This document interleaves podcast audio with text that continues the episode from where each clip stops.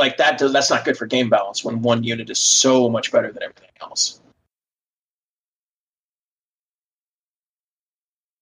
Apparently, no Uh, one well- just no one just wants to follow up uh, after you talk. Yeah, I, guess. Yeah, I don't know. Fine, whatever. You sons of bitches. No, um,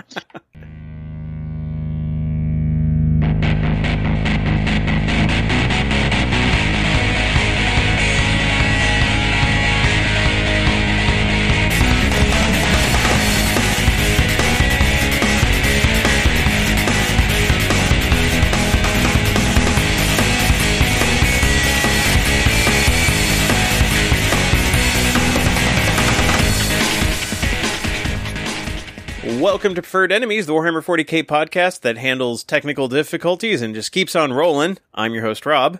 Evan. Dennis? Uh, no Richard this week. Uh, he he had a scheduling conflict, so he's not able to join us this Sunday morning.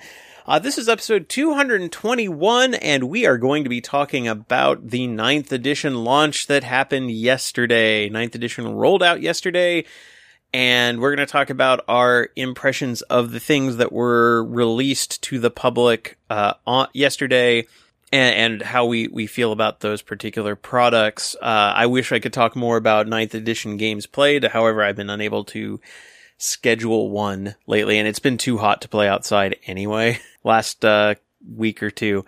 Um, although I do have an invite from uh, one of the guys at our local game store, Pulp Fiction Comics and Games, has invited me to play a masked game in his basement, complete Nice. with like temperature checks and everything. So so we're gonna we're gonna try to make this work. And I I know people have been playing. Um, like I know Peculiar Game and Hobby.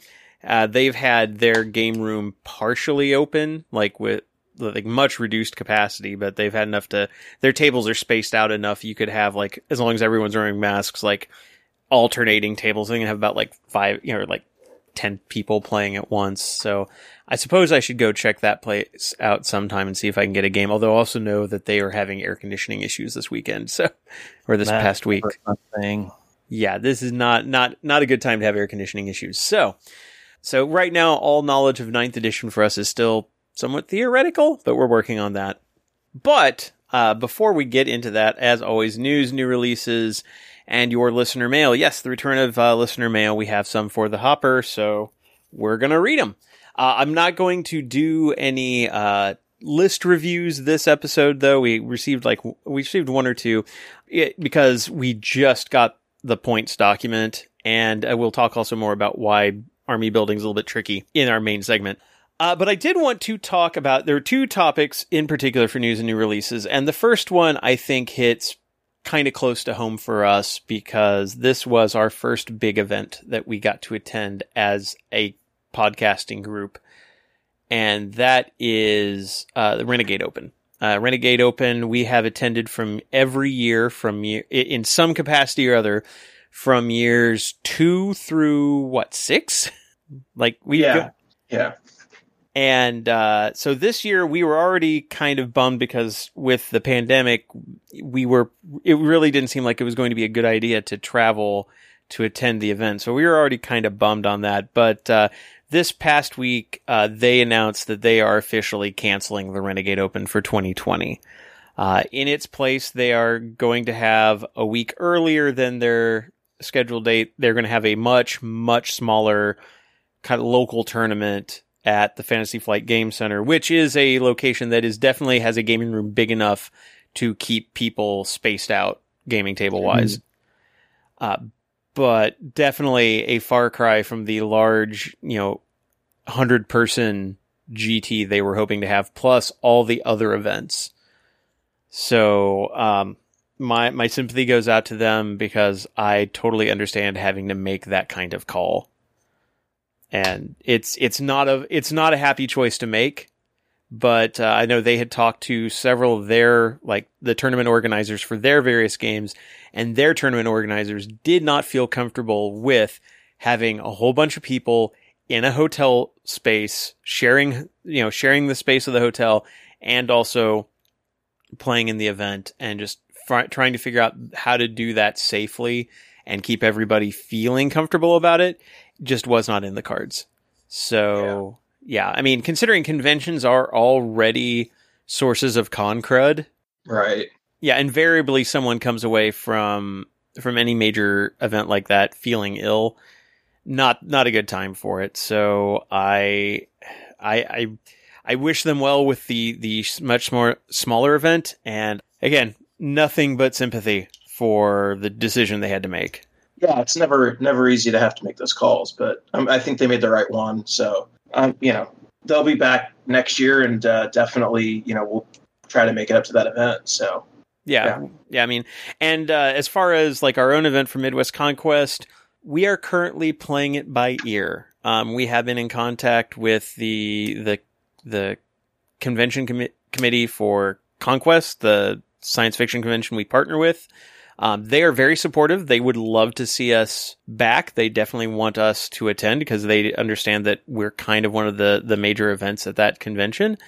But at the same time, everyone's kind of like we've got tentative plans just in case, but we're waiting pretty much until January to pull the trigger. So we will we'll be updating our websites with kind of some information on what our plan like what our timeline is but I would not expect us to open up registration until January 1st at the earliest, just so everyone knows. Yep. If, if we don't announce by like Halloween, like we typically do, don't take that as read that we're not doing it. We are taking a very wait and see attitude on this. Yeah, definitely. Yeah, I know there are a couple of events coming up in the next month or two that are still going on. I'm going to leave it at that. yeah, I I wish them I wish them luck, and I hope everything.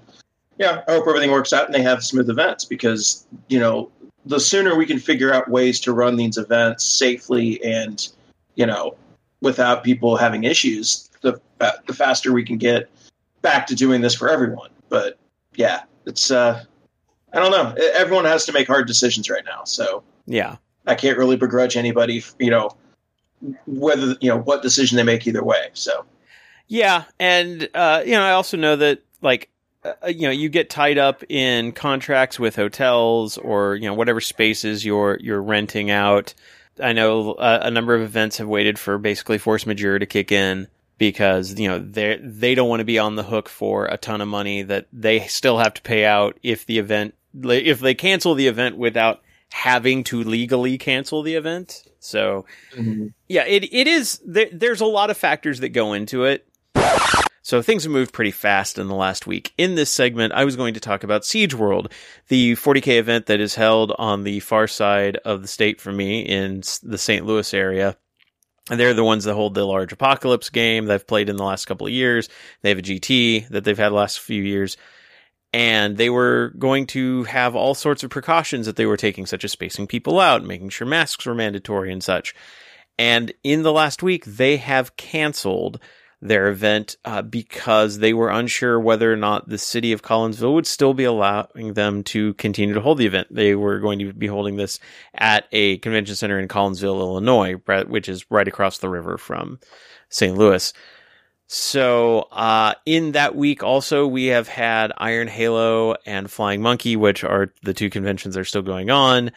Uh, they announced their COVID 19 policies, which, I mean, it's pretty much what you would expect. They say they're following uh, state and local guidelines. Uh, masks are mandatory at both events. Inside the facilities, uh, they are reducing the size of the events so that there are fewer people in the venue. And I know uh, Iron Halo is actually at a new venue this year, so I have no idea what that space looks like. You know, again, you know, if you have any symptoms, do not show up. If you develop any symptoms, leave immediately and contact the uh, tournament organizers. So we're going to see if there's actually a way to have a large regional event. I know uh, there's been a number of store scale events that have been held. I'm assuming those have gone safely, uh, but because I haven't heard of any large outbreaks. So this is going to be kind of the litmus test for whether or not a 40k event can be held safely in the age of uh, COVID. I have my own concerns. Uh, in the end, what you decide is up to you. At the same time, I would just, with with the way things have been going in this country lately, I would just tell everybody to exercise extreme caution. You know, do whatever you can to keep yourself safe. Keep yourself and your community safe. Absolutely. That's the highest priority. Is that if, you know, we can it's awesome to have these events like you know, this week was uh, was Comic Con at home. Next week uh, is you know was Gen Con that got canceled. Like I want to have these events come back as quickly as possible as well, but we need to make sure that we're doing them in smart and you know safe ways. And if these events can pull that off and figure out how to make these events safe, that's that's awesome. Good for them. So I wish them the best luck, and you know we'll see how it goes. Right. And like I know Las Vegas Open is still tentatively ready to go for late January, early February. Yep. Um and we don't even know like what is that even going to look like like you know ITC wise because besides the fact that we've got a brand new set of of missions and such which we'll be talking about in the second half there haven't been uh, you know with a couple of much scaled down exceptions there haven't been any major events for people to attend and, and like get those those high ranking scores. So they did they did talk I want to say it was right around the same time that they ITC kind of pulled all of the existing tokens right for events and said, "Hey, we're only going to reissue tokens if your event is clear," and you know, kind of taking that step. They also did mention at that same time that they were basically weren't going to do a prize for this year. Like whoever wins, it was going to go to charity. Get the right? trophy, but it'll go to charity. So I think that's probably the best way to handle it to kind of take that pressure off of like, look, this year's this is a unique year. We're not going to give out the same prizes that we did in the past, but we still want people to have events where they're safe and be able to do, you know, do what they can. So. Mm-hmm. Yeah, 20 the 2020-2021 season is pretty much scrubbed at this point in yeah, any meaningful yeah. way. So, um, yeah, it's it's a weird situation, and and I don't envy anybody having to to be in that situation. All I would ask, uh, like if I if I had something to put out to to tos out there, if you are still intent on doing an event find every way to take every kind of reasonable precaution. And like, I, I don't think necessarily anyone's asking for tournaments or people like put up plexiglass between every table or anything like that. I mean, putting on a convention or even just, you know, a decent sized tournament is an expensive enough foray. But, you know, I would say take the smaller player count because it's not like anybody's really worrying about whether your event is a major or a GT or a minor right now. Right. Take the smaller player count, issue refunds if, you know, be ready to issue refunds uh, and like require like at this point require masks. I don't care if your area it has a regulation or not. Require masks because people are traveling from who knows where to play in your event. Encourage people like space out your tables as much as possible. Try to keep everything clean, but between like at least between days, if not between rounds. I don't think between rounds there's enough time to get that done. But there's just take the reasonable precautions you can. And just again acknowledge that this is not a normal year. Don't we can't pretend like it's a normal year. Trying to pretend like it's a normal year is one of the reasons why it's not a normal year right now. so right. but anyway, so yeah, more events, more events canceled, more events tentative for next year. So not fun, but it is what it is. So moving on to a happier note, there was a launch party on Twitch last night for the release of Ninth Edition, or I should say last night, early in the morning. well, it depends where you're at. If it was Australia, it was, it was last night. Yeah, true, true that. uh, so they uh, they made some interesting announcements. Well, first off, new codexes, and we knew new codexes were coming. Uh, right. obvi- obviously, Space Marines and Necrons are first in line because they've d- just received several new units that need to be rolled into their codexes. Well, I think we knew this was happening because when when the Pariah came out and there were basically no rules for Necrons, we're like, okay, they're getting a codex soon. Yeah, yeah. So, uh, so they put up a video, you know, demonstrating like the next generation of codexes. The codexes have been uh, updated with new art, new uh, new story bits, like they're moving the storyline forward, which is awesome. Again, it's nice to see that the 40k universe is no longer stagnant and constantly resetting every edition. The uh, big uh, and there's a couple things we knew, like Crusade material is being worked directly into the codex, so you will have specific narrative pieces to play with inside every codex. So the fact that they're supporting that narrative play in every book is, I think, more than we've seen from them in the past, where it's like, rel- you know, narrative play has always been kind of relegated to, oh, campaign book. Yeah, we just put a couple of missions in the campaign book and that's good enough. Right. It's like, no, th- this is actually campaign or, you know, crusade specific stuff for every army in their codexes, which is great.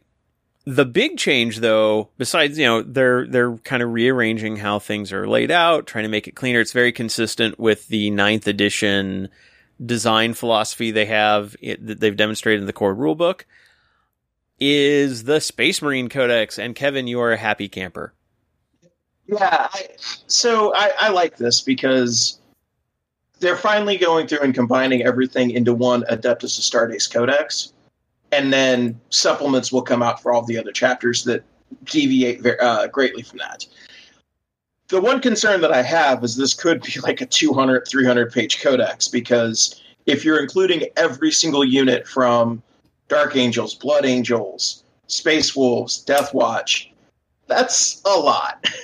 so I I personally would not be surprised if some stuff moves to Legends with this but I, that's pure speculation. Just just because with them doing a consolidated codex, which I think is the right move, because you can then go through and update it more frequently. Everything's on the same power level and on the same, you know, has access to all the same stuff. Space Wolf players don't have to wait three, six months until their their you know Psychic Awakening book comes out to use the stuff from Shadowspear, you know, stuff from Indomitus will be available. I think it's a really good thing, but I I think that with so many units that are out there, they're going to have to they're going to have to clear some units out. I just can't imagine they're going to keep everything. Well, uh, it's not going to include every. Like, so for example, they've got like they've shown in the video they have the chapter tactics page for all the first founding chapters plus Death Watch and uh, Black Templars and Crimson Fist in there. And so with that, you could play a Blood Angels army with just Codex Space Marines. It would just be the units that are specific or that are not unique to just Blood Angels. So like you wouldn't have it wouldn't include rules for like Death Company. It wouldn't include rules for Sanguinary Guard or Mephiston or Dante, stuff like that but it would allow you to like if you just want to use I want I have this Primaris army and I've painted it red and I want to use it as Blood Angels. That's enough rules to do that. And then the the units that deviate, which it makes me wonder how they're going to do. Like Space Wolves is the one I think will be the biggest difficulty because they don't use like the generic like tactical marine or devastator no. marine like they have their their own terminology so unless they are going to keep those like long fangs as a distinct data sheet or uh, if they're just going to consider like you know i could see them also doing long fangs see Supplement. devastators. Right yeah. But at the same time like they didn't rename like the primaris marines that they use so like you had space wolf gray hunters and then you had space wolf intercessors. It that is not also lead leads me to believe that yeah, you could start. We could start seeing some stuff uh, legend out. I don't. I right. do not take this to think that we are saying for sure anything that is not a Primaris Marine is getting retired, but yeah. that book is well, is getting thick. Well, and we know that we know that like specifically the stuff that's coming out that's been previewed for the Space Marines going forward are things like uh, the new uh, the replacement, the, the Primaris replacement for the Thunderfire cannon, right. the the replacement, which we'll talk about here in a second, for the Predator. We've got a rhino, uh, a rhino, and a uh, Razorback, effectively like replacement already. Like, I would not be surprised to start seeing some of these units get eliminated or some of the options get eliminated just because we have you know, how many different captain options do we have at this point? There's captain in Terminator armor, captain in captain in the two various Terminator armors. There's your Primaris captain in heavy armor, Primaris captain in Phobos armor, Primaris captain in regular armor, your regular Primaris captain. Like it's it's too many options. So I could definitely see that they would start culling some of that.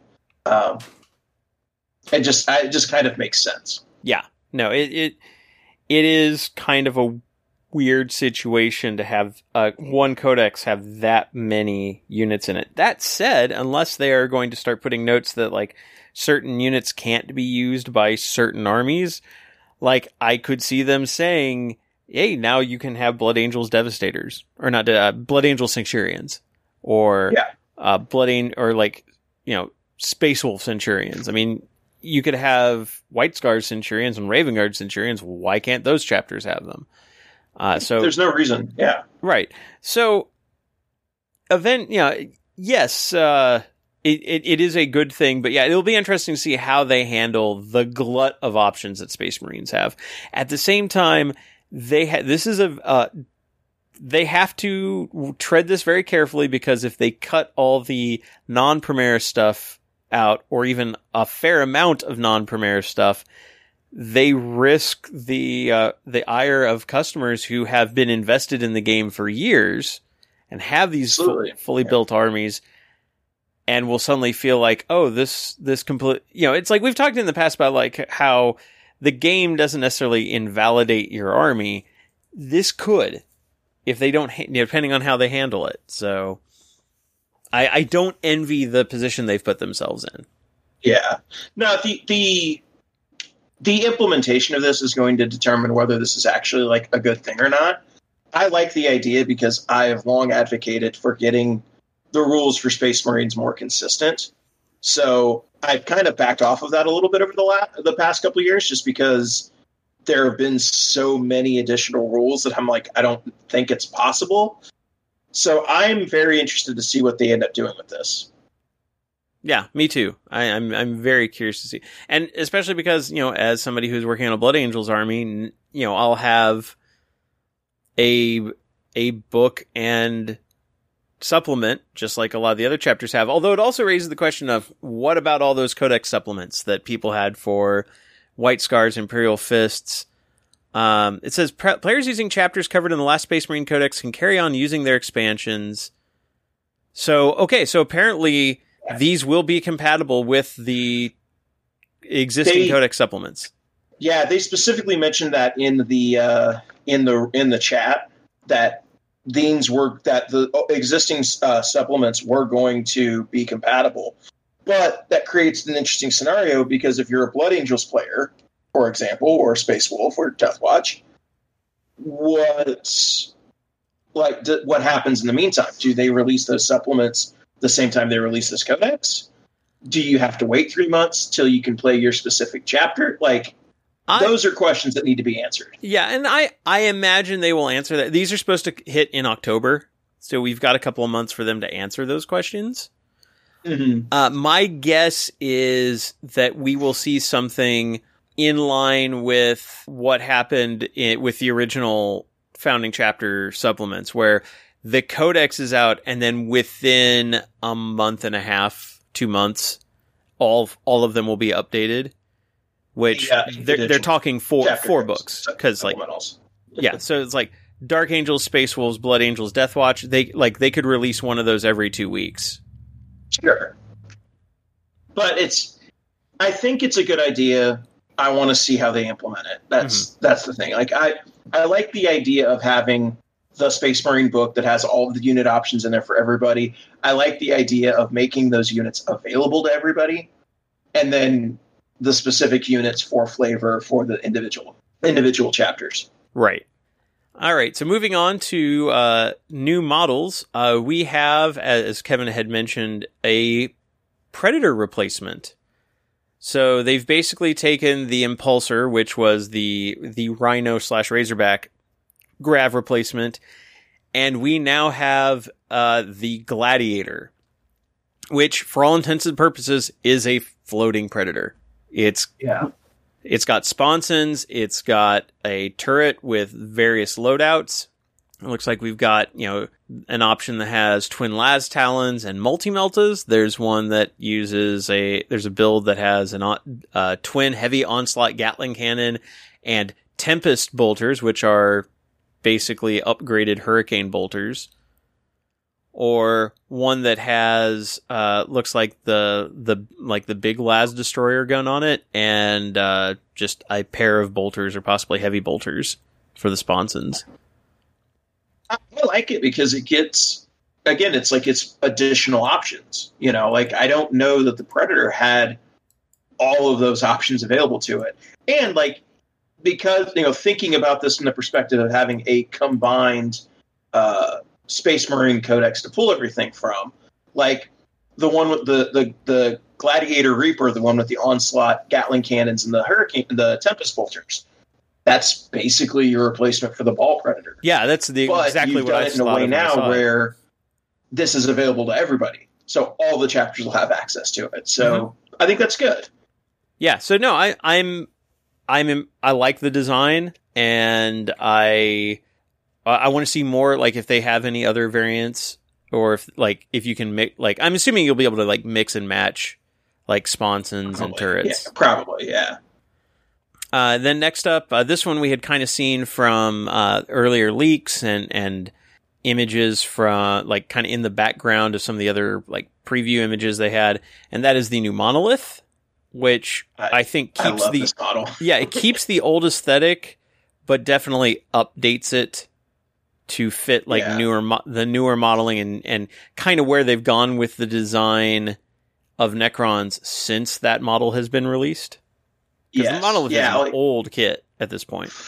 Absolutely, and like I still like the old monolith. Um, I think it is a very well made model for when it was when it came out. But this this new monolith incorporates like all of the new stuff they're doing with like uh, the new Illuminor and like the the stuff they're coming out with the Silent King model they've previewed.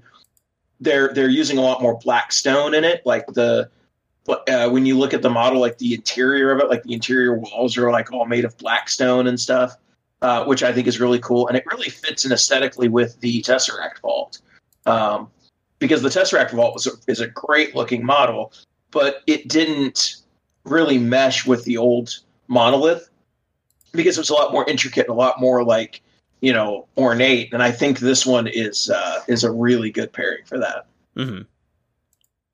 and it looks like it's got uh, new uh, weapon options like uh, for the the four corner weapons.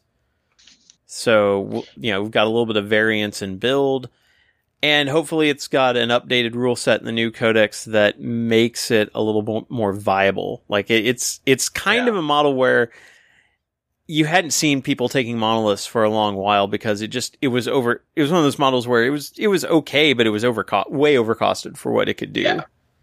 Well, and like the the addition change and the changing t- the changes to vehicles was the big was like the big downside because it used to be 14 all around. Like it used to be a Land Raider. And then now it's just like, ah, it's just a big vehicle with a lot of wounds. And it, all of a sudden it kind of not didn't become worth taking uh, in the new edition. So hopefully this one will will be useful. Obviously the old ones still have this ability too, but I really like when they were showing it in the preview. They uh, they were talking about the uh, the oh gosh, I'm just blanking on it, the door where like you the portal where you can uh, the eternity like door? summon yeah where you can like summon necrons out of it and stuff which is what you could do in the old one but like the way that it's designed on this one is just a lot cooler. Like I, I, it just looks neat. I love this model. And i love that they have options where it's like you can have it with just the flickering energy field or you can have it with a necron warrior materializing out of mm-hmm. it. Yeah. The other thing that i noticed is this is on a base yes yes it is so yeah, like it's I, on a thick. The, it looks like a thick flying base too, but um. Well, it looks like a round base. Well, I mean, the, there's a round base, yeah. and then there's a oh the yeah a clear plastic, plastic, component.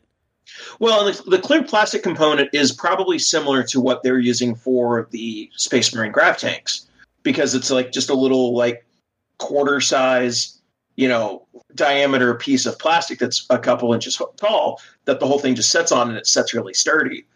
I like this because this is a stealth way to start getting tanks and vehicles on bases. Yeah.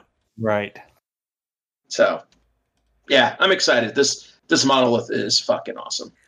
All right, and then then the last bit, a few new models that are teased, and then one revealed. Uh, so they did a video showing off a number of new models or, or snippets of new models. So things that were were clearly visible were looks like a a plague spewer on some Death Guard model. Uh, looked like a leaping witch elf of some sort, or some you know some other Drukhari, or Dennis, you said possibly Ynnari. Yeah, I, the guesses I've been hearing online is this might be a new Ynnari unit. That would be cool. And then well, I think there was also a new Mechanicus character or model, a new Ork boy of some sort. And then the model they ended with, a couple close ups and then revealing the entire model, is a Sister of Battle Palatine, which, if you are familiar with the old, old Sisters of Battle codexes, like you could choose your, your main character to be like a canoness or at a cheaper point level, you could make them a palatine, which was effectively a lieutenant. And so that's, that's what this will be is a lieutenant for the Sisters of Battle army. And the new model looks great. She's, she's got a yeah. plasma pistol in one hand and a rosary in the other. And, uh, she's got her power sword at her hip and she looks none too pleased at whoever she's getting ready to shoot. It's, you know, just again, a nice dynamic model for the sisters line yeah, so there's there's several new models coming down the pipes in the next few months, and you know they're they're making sure that we know that it is not just Space Marines and it is not just Necrons. It is like a lot of factions are going to get somebody or other that they can use, which is good. Which is good because so that's always a complaint. Part with, yeah, oh, yeah. The interesting part with this is, you know, it's a new unit for sisters, so maybe at some point we get a new codex for sisters, which means 10th edition can't be more than like six months away. Since they're they're the harbingers of the end. They're the harbinger of a new edition. So just saying. No, I, I am excited for for them having this. This seems I will, the only complaint I have, and I get why they did it this way. This seems like something they could have added in Pariah for sisters, and then been like, hey, there's like another new unit, and it's like because Pariah I mean, we talked about it last time, but it it just kind of didn't have a lot in it. So like throwing in the rules for a unit like this in that book would have would have been helpful. But I don't know. I don't know what their plan is going forward. So yeah, and actually, you know, we we didn't see a make your own Necron dynasty either. And I'm wondering if the new Space Marine Codex and the new Necron Codex will even have the make your own, or if that is going to be a relic of Psychic Awakening for the the chapters that had it? That's a good. That's a good question. Yeah, I don't know. Or I could see that being something that's relegated to Crusade. Yeah, I, that's how I was about to say, Kevin. Is I think it will be a relic um, going forward, and I think they'll roll that into Crusade. Yeah, it'll be interesting if they do that. Yeah. Now, then it'll be also interesting to see how they handle the other chapters where it was added in psychic because like you know Code- space marines had it in their codex Everybody else has had it added in Psychic Awakening. So how they're going to unify that, or if they'll just FAQ or errata it out, not sure. So yeah, I'm curious to see where that goes. But I, I do kind of agree with you. Like it would have been nice to release that model with Pariah, but I also have to wonder if they kind of looked at their release schedule and be like, we don't want to, we don't want to dump everything right before this it, it does make me think that there's a new a a sisters codex possibly coming sooner rather than later. But yeah, don't know, don't know. It's kind kind of a weird model to drop in the uh, the flow of things. So right. So yeah, we'll see what comes in the next few months, but they're, you know, GW has definitely not been sitting on their laurels as far as like getting stuff ready to go for this year, even with everything going on. They are, they are carrying forward. And so we are going to also carry forward, and we're going to do that by switching over to listener mail. Actually, actually, before we jump to listener mail, I had one other thing that oh, I wanted to talk about. I had such a good segue, and you had to mess it up. I didn't want to cut it off, but uh, I wanted to point out. I was scrolling through Facebook this morning, and uh, my Facebook memories came up. Seven years ago today, the three of us were at North American Games Day. Yes, in Memphis. Mm-hmm. So I just want to take this opportunity to say, GW, please do this again. well, and it was such a blast. Closer to doing something like that because I saw an article that said they're going to be opening another cafe in California. Oh, nice. Where at in California? Did they say? Uh, I think it was in the article, but I don't remember. I hadn't. I hadn't seen that. Yep. So it will be their second one in North America.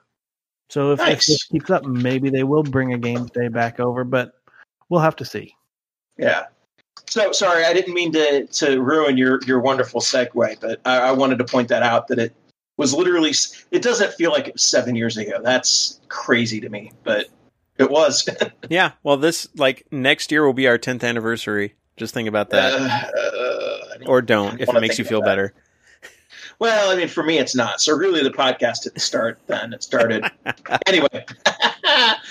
uh, well, anyway, as I was saying, all letter, all our letters are written by you, the listeners, and if you want to know how you can get a letter to us uh, to read on the air, we'll tell you how at the end of the segment.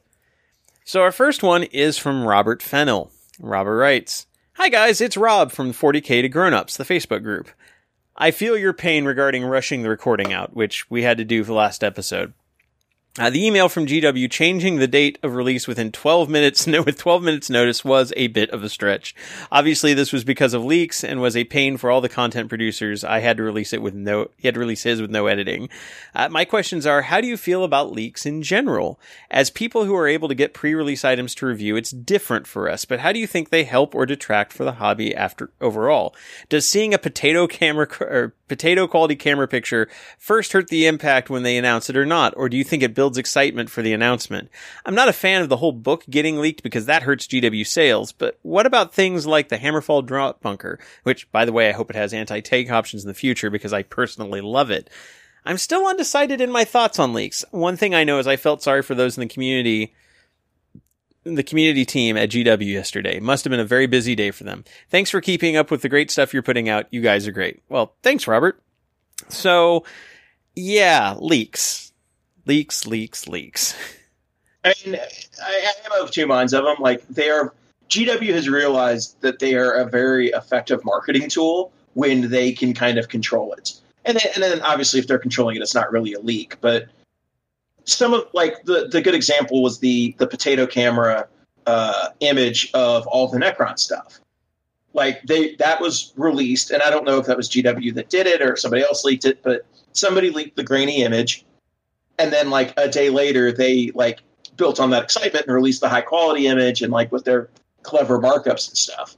That was a really good way to build interest for it. People got excited for those models and like that release and that that worked out really well.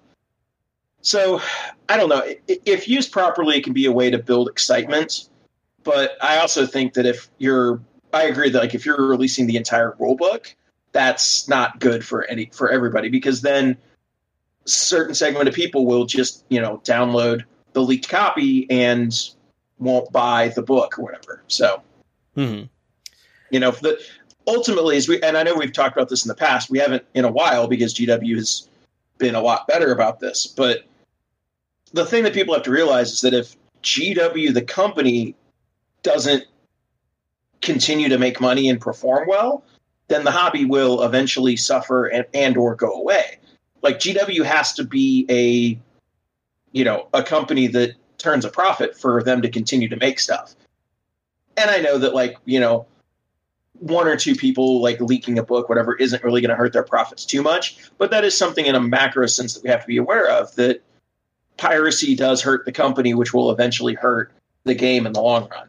Mm-hmm. And that you know that boils down to people leaking rules using China cast, etc. You know, like there's there's a number of things that factor into that, but I don't know. I, I think I think some leaks can be good for excitement, but yeah, like the the whole thing's not leaking. The whole thing is not great.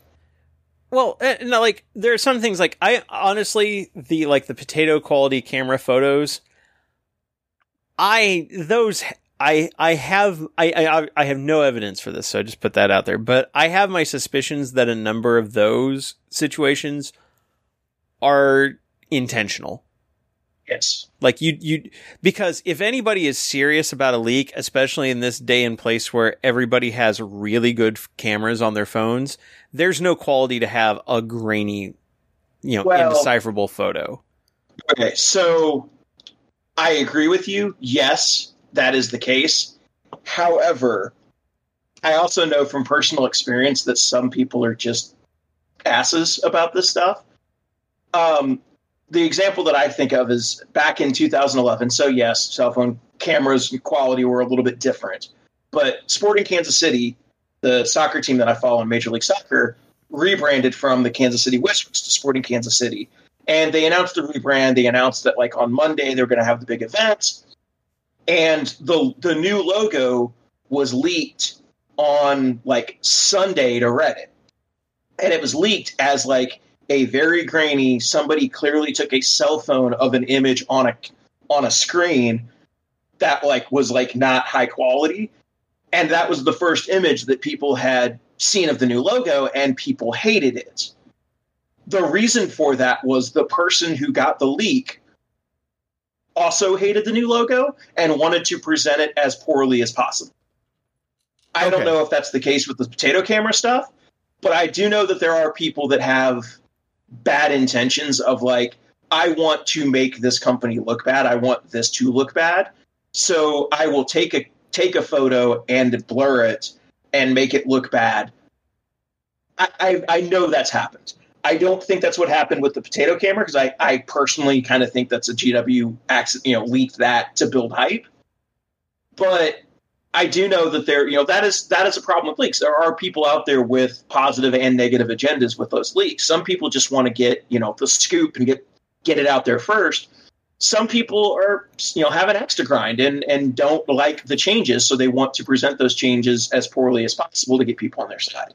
Yeah, uh, the the part about leaks with like, again the the core book leaks uh, that like that like Robert here is talking about, and one of the reasons why we did have to try to push our our episode out when we did, as as a content creator, because I mean that's that's what we are. We are we are content yeah, creators working in concert with the the mothership, even in a kind of quasi official fashion, where like they are they are sending us material specifically so we can look at it and give our opinions, positive and negative, uh, to the public with the the understanding and the legal documentation that we will not announce that stuff ahead of time. Like they Absolutely. give us that we are provided with a street day. I'm going to peel back the curtain a little bit, although this should not be a surprise to anybody. You know, we know how this works. Uh, you know, anybody who's seen like movie reviews has heard heard the term of like movie, like a review embargo. Like you're not allowed to talk about a movie before this date that's there so that the company that is providing us with this product has a chance to control, if not the narrative, the flow at which information is released. And it benefits the creators because they can all, like, everybody can kind of come out. Nobody really gets the scoop because they, you know, it, the entire community kind of gets it and you can choose which outlet you want to get your information from.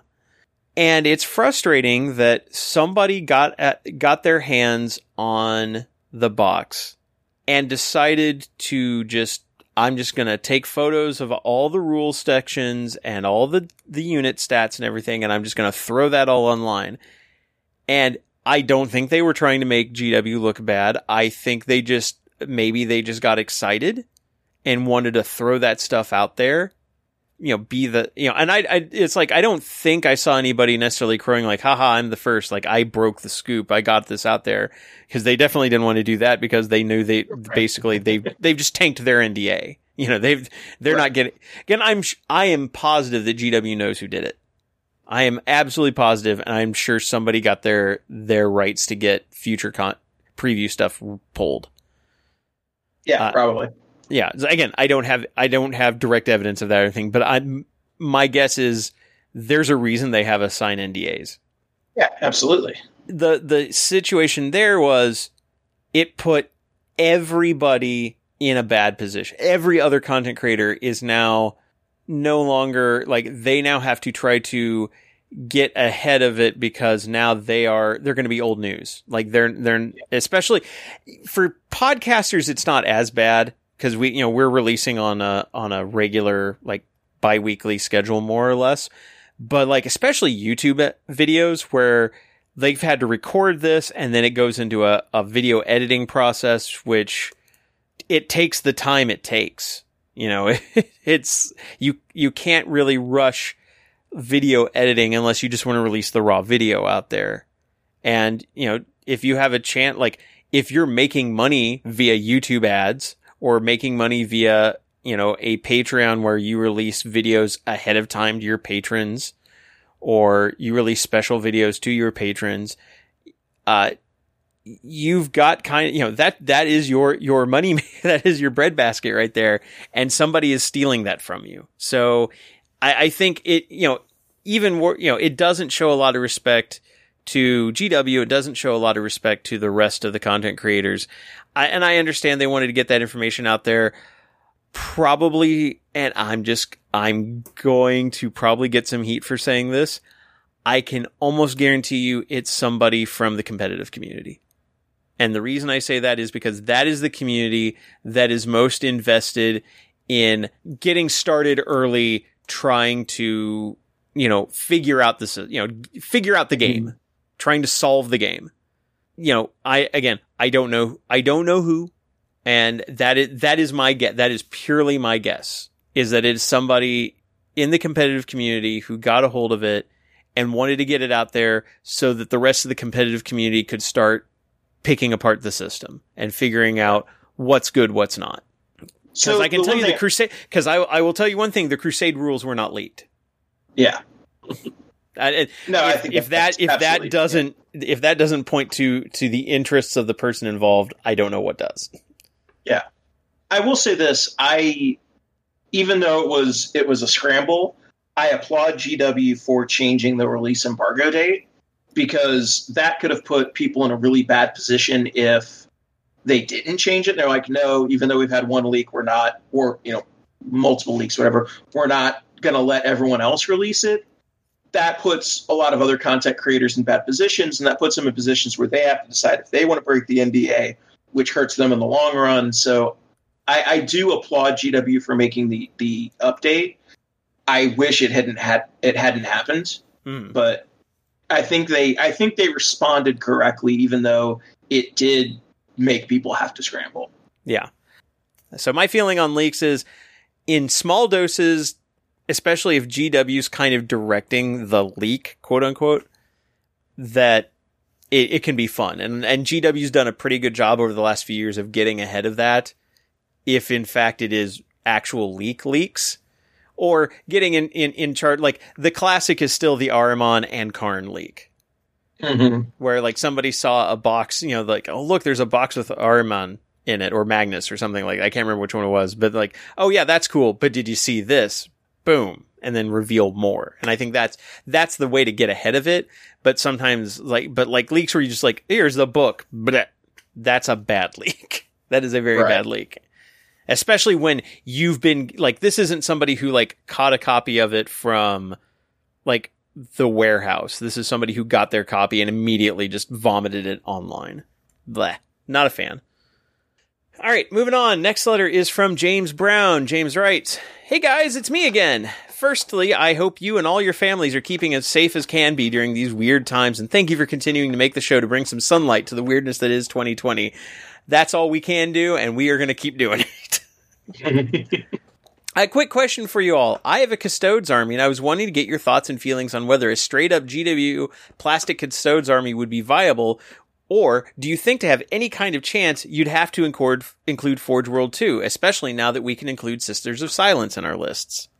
my, my first thoughts on that are one, you can include Sisters of Silence without needing the Forge World, but I will say the Forge World stuff is that's where right now Custodes get a lot of their grav tanks. Yeah, I mean that's um, that's where their punch is right now in many yeah. ways. The, the, plastic, you can do a lot of good things with plastic, and the majority of my stuff is plastic. I think my Forge World for Custodes is just um, one unit of the flamethrowers and the Orion, and the Orion is not good. I don't see it getting good. Um, but I, I think yes, you can make it and make it and be fun. I, I mean, we're still spitballing since I haven't seen all of the rules or if the points are going to change for Forge World units because that's still up in the air Mhm. if and when those new indexes are coming. Well, not when, but if no, not When. if, but Yes, definitely Wow. when. It, it it's not an if, it is a when. yeah. Um, but those tanks, I still think will be, I don't say the bread and butter, but highly important for custodes. I own zero of them, so So what's interesting to me is obviously like we're talking about a new edition, so we don't know all of the interactions and how all the meta is going to shake out. I kind of take the opposite approach. I actually think the Forge World stuff is going to be less important. The changes to fly means that those vehicles still provide a lot of punch, but they're not as invulnerable as they used to be. They're not Yeah. quite as good as they used to be because you can't, you know, fall back and shoot fully as, as normal and things like that. And with the, the changes to the missions in ninth edition, survivability is going to be key. And custodes are an army that has a ton of survivability with the two up armor saves and the number of wounds you have. So I my my suspicion is, and this is I haven't played yet, so I, I don't know. My suspicion is that I think a infantry heavy custodes list will probably do pretty well in this edition. we yeah the i don't think the Caladius is going to be as powerful although uh, because i don't think their guns have become blast weapons you know be like you won't be able to necessarily tie them up with close combat they'll just continue to fire at the people who have assaulted them if that's what happens but with a lot of benefits still falling to like like you know like for example bikes can fire heavy weapons which i believe are their missile launchers heavy like on the Uh, bikes Yes. You said tentatively? Uh, I believe they are. Yeah, their missiles are heavy, heavy one and heavy D three, which now means they're they can hit on twos instead of on threes because they don't have this the penalty to hit. Plus, you know, the flak burst missiles add one to hit rolls against targets that can fly. So, yeah, I mean they're still going to be hitting everything on like everything on twos effectively. Uh, so which makes the bikes even better. And you know, and the bikes rocking a you know a, a two up five. Let's see, with Aegis of the Emperor, they've got what like Four a up. two up, four up. Yeah. Yep. I mean, I No, I could definitely see a return to to bikes and infantry as a viable Yeah. list. Now, like it, there are still issues. Like the the reason why the Forge World stuff is popular is because a it was super good, but it is the the heavy weaponry in this. Like the only real heavy stuff you get is if you take a Land Raider or a the multi melta on the, the Contemptor, whereas all of the Forge World stuff is like the heavy weapon stuff. It's all of your your heavy destroyers, your Telemon Dreadnought with like all of its stuff, like so I think there is a spot for the Forge World stuff in the army hmm um, because you don't have a lot of that heavy anti anti heavy in, uh, uh, vehicle stuff in the existing codex by itself. But I think I think you can play it be completely viable without having to dip into Forge World. that's where I'm still unsure because my issue with running like full. Well, I mean, if you include the jet bikes, yes, you're probably right, Kevin.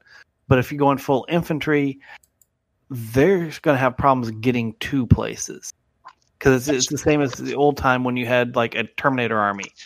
Other armies can just outmaneuver them because they've got the mobility. Well, I mean, the mobility, the limitations of mobility are an issue, but you also have the ability to deep strike basically everything in the army, and you can spend reserve points or command points to put things in reserves, potentially outflank, potentially come in, you know, off the edges and things. So, I, I don't. I think there's more options than they've had in the past. I also think that the changes to command points are going to help them out because Oh, all of a sudden now you have the ability to, to use all of your special abilities. So I, I think custodes are going to be in a good spot. Oh, I think they'll be in a great spot. Um, but I, I still think the Forge World stuff, at least sprinkled in, will definitely help. for sure. Well, and that's that's what I kind of think that they that they how Forge World should work.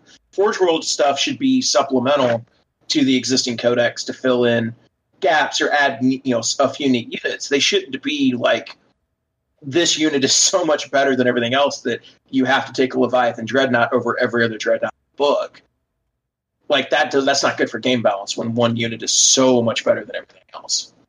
I think what'll what'll really matter is when they come out with the index and they update all the Forge World stuff because it's entirely possible that they move all the Custodes Grav tanks to Legends and you just don't have access to them. Oh man, that would So, be, people would be upset about that. but like I, I have to quite a lot of those. Let's let's be honest. A lot of those people did not get those from Forge World, Oh, sure, but uh, that's a whole separate conversation. But like, and which we that's just not had. to I say that, right. That's not to say that they will do that, but that's a possibility. Anytime they release an update now, like there's a possibility that older units or units that they want to take out of the game could get removed. GW could just decide that it's the Forge World's the Forge World craft tanks are awesome and really only meant for 30k, so they're just going to stay in 30k now. Yeah, that was about what I was going to say. Is maybe, well, yeah, they could do that by just saying, well, these are 30k only now. Yeah. Yeah, I well, we'll have to see if the, if that happens. I, there would be some pushback against that, but again, it's like you know, it is. I, you know, I guess it depends on like. I think Dennis has the right. We have to see the index to s Yeah. to see what happens. Yeah, it's I, I. But I think as of as of right now, you could make a pretty decent army using just plastic and and I would not I would not drop any like if you don't already have the the Forge World units, I would not pick them up until after the index. Oh, definitely. Or unless you are interested in playing 30k or you just like having the cool models. But Right. yeah, but if you're looking at from a game one up, yeah. yeah, if you're specifically looking at like do I have to have this to have a decent army? Hold, wait and see. I'd say if do you need this to have a decent? Army i'd say no. Uh, they will make it better probably, but wait and see for if it'll be better. But the biggest thing I say is if the models look cool to you, go for them. But Yeah. if not, gray plastic will work. You know, you know, or, or hey, maybe when they start as they releasing new models, maybe we'll see plastic, you know, either Forge World models ported to plastic, which we've seen happen before, or maybe just like, hey, here's the that's the 30k version. Here's the 40k version. So what I'm hearing you say is Plastic Thunderhawk confirmed. I'm not not saying that. All right, next up uh, from Dale Kimball. Dale writes, I just discovered your podcast and I want to let you guys know how much I've enjoyed it. Thanks for doing what you guys do. Well, thank you, Dale. Uh, I have an oddball question. I figured asking some oddballs would get me a good answer. Uh, every year, except this year, COVID, uh, there's a local 40K event in the Pacific Northwest called OFCC. Fantastic group of people. Can't recommend it highly enough. It's a five game event over two days, heavily focused on casual games. Sounds great to me. Uh, teams of four face off and captains matchmake to ensure everybody gets good games. Event encourages taking lists that aren't face burning tourney lists, so you get to bring the stuff you want without worrying about maximizing efficiency. So basically, like our casual event, but as a team event. I like it. Uh, yeah, I'm a fan. Uh, I want to make a new army damn near every year. I'm a lou- I'm I'm a lousy player and an okay painter, but I like to think I'm a good converter. So it's my chance to really pull out the stops and build something goofy. I've done Nurgled Imperial Guard, all dreadnoughts, sisters with drop churches, drop pods that are small churches, all grot mechanized, tons of grot tanks, all scratch built. And last year I did a Counts as Guard tank army and all grots and squigs. Big squids with cannons strapped on as russes, giant squid with giant cannons as bane blades, etc. So the actual question, what's next? I've been really feeling the Counts as army of grots and likely to do another. Question is, what army? Adeptus Mechanicus has a lot of abilities. Cyber grots everywhere. A Tau Crisis Suit army lets me build lots of little grot Gundams, or grotdums. Uh, been lunuling with a Star Wars army as well, though. Giant R2D2 Stompa, X-Wing Daka Jets, Orks and Grots and Orange Flight Suits, etc. I'm in the paralysis by analysis stage, and I only have one year to make the craziest, best looking, and goofiest list ever. So, what am I building? My criteria. Conformity slash spamminess. It's a huge deal when facing a sea of dollar store dinos covered in guns for my opponent to easily tell what he's looking at rules wise. All my squig russes were armed identically. Eliminates any guesswork or gotchas for my opponent. Is it a big scaly dude with scrap armor and guns? It's a Leman Russ with a heavy bolter. So I need a list where I can make things easily identified and have a consistent loadout. Total model count. Lower is better. If everything on the board is scratch made, made out of garbage and cheap toys, it takes time to do each one. I want to keep it manageable in order to really put the time into each one. General badassery. I just want to give my opponent the experience of playing something new and fun. Any suggestions? Thanks for reading my ramblings and super excited to hear your thoughts. Ooh, Grotkrons, Master Blaster style Grots riding on beat up junky Necrons. Uh, double Ooh, Dread Mob, Grots and Gundams. Uh, okay, I gotta go, otherwise I can do this all day. Thanks again, Dale.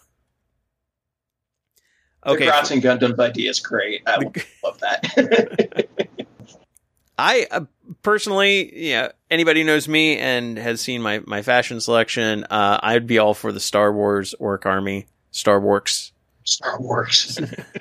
uh, and also, like, as you list, you know, like the idea of the giant R2D2 Stompa or X Wing Dakkajets, those will definitely help cut down your overall model count by being worth lots of points. Yeah. Uh, Mechanicus has a lot of, of interesting builds now. Um, it, with all the stuff they added in their Psychic Awakening book, and uh, you could do a lot with like you could do neat flyers. You could do, um, I don't know if like do some sort of weird ork cavalry or yeah. winged orks. Yeah, and then they've got like the cool like Dune Strider and uh, the the oh gosh, what's the the crawler tank that they the have? Onager. Onager, thank you. I was like, what is? those could be done as really cool conversions as well. Mm-hmm. Yeah, you could have you could have a lot of fun with those with orks. For me, the two that jumped out on from his ideas would be one, yes, the Star Wars one sounds really interesting, which with as popular as Star Wars still is, um, you should be able to find Star Wars pieces pretty easily. The other one that I really liked would be the Grots and Gundams because that just sounds hilarious. Um, just tiny Grots in the little Tau suits that are then painted up like Gundams. I think that would be fun. Yeah, it seems like most most everything is Grot and Squig based. I'm trying to think what other armies would be good for Grots and Squigs.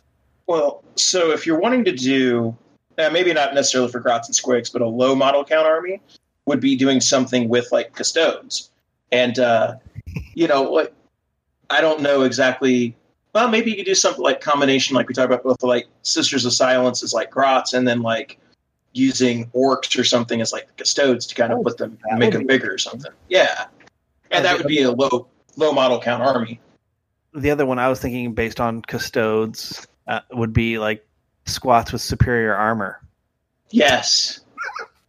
well, so so what I was kind of thinking of when uh, with the custodes is like the the fantasy uh, or Age of Sigmar. Uh, oh, I, I, don't remember the name of the fa- the faction now, but the Orc clan with like the heavy armor, the Ironjawz, and like the Ironjawz. You use them as like the custodes and paint them in gold or whatever, you know, and add some custodes iconography to it, and then use like the smaller grots or whatever as as like your Sisters of Silence or like an Imperial Guard regiment that's going with them uh, I think that could be really cool looking. I, I just thought about. Uh, I was thinking more about the the Grot Gundams, and I'm going to layer an extra layer or two on here. Run the eight as as Grot Gundams, but then make every Gundam one of the Gundams from like Gundam Wing. yeah, it could be done. They're all equipped differently, so like you've got like you could have like the heavy arms Gundam being the broadside. You could have Death Scythe as like Farsight. and it's like there there's there's stuff you could do with that. no, I, there there's uh, the the Kastorks also does sound like a, a fun one.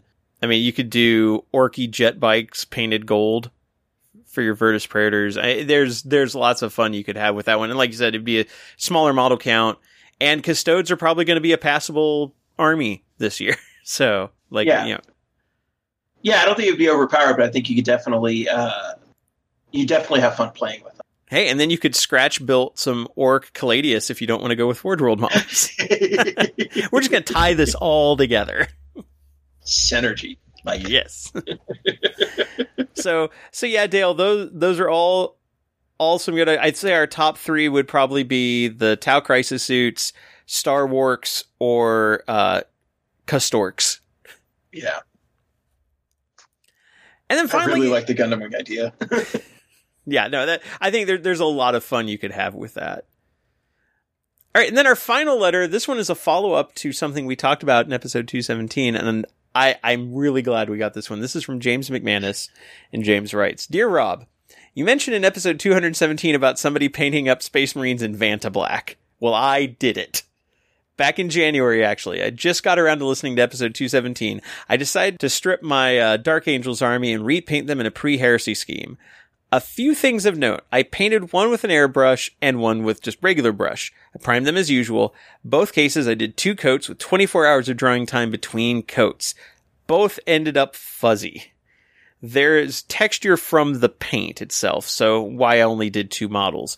They are black, like real black, and have no definition with the Vanta black. The photo attached, the model is light, uh, underlit magnifying or under a light, lighted magnifying glass. Thanks for your podcast. It's a great listen, great to listen to. Have fun, James. And so, yeah, James painted a black Dark Angel, and it does like it did pick up a little bit of texture, and he added some like highlighting on the edges because otherwise it would just be flat. It, yeah. would, it would just be everything would be lost in the darkness. So I think the te- the texture is an unfortunate side effect of the paint, but something tells me Vanta Black was not made for tiny miniatures. Not at all. And like part of it's because there's a really high carbon content in the Vanta Black. So I'm pretty sure that's what's causing the fuzziness. Mm-hmm. That said, the highlights really pop on this because of how dark it is. Yeah. So you know, if you can figure out a way to get rid of the fuzziness and then, you know, get it get it a smooth black and then dry brush it, that's it. Like you're done. Wonder if anybody uh, actually and actually there is a video from Midwinter Minis that he released last November. I'll put this in the show notes. Uh, called "Is the Blackest Black Good for Painting Miniatures?" So I'm gonna guess he probably comes up with the the answer of no, but I mean, yeah, you see models painted like I'm seeing some people painting like black 3.0 or 2.0. Yeah, black 2.0 is dark, but you can still kind of see some detail.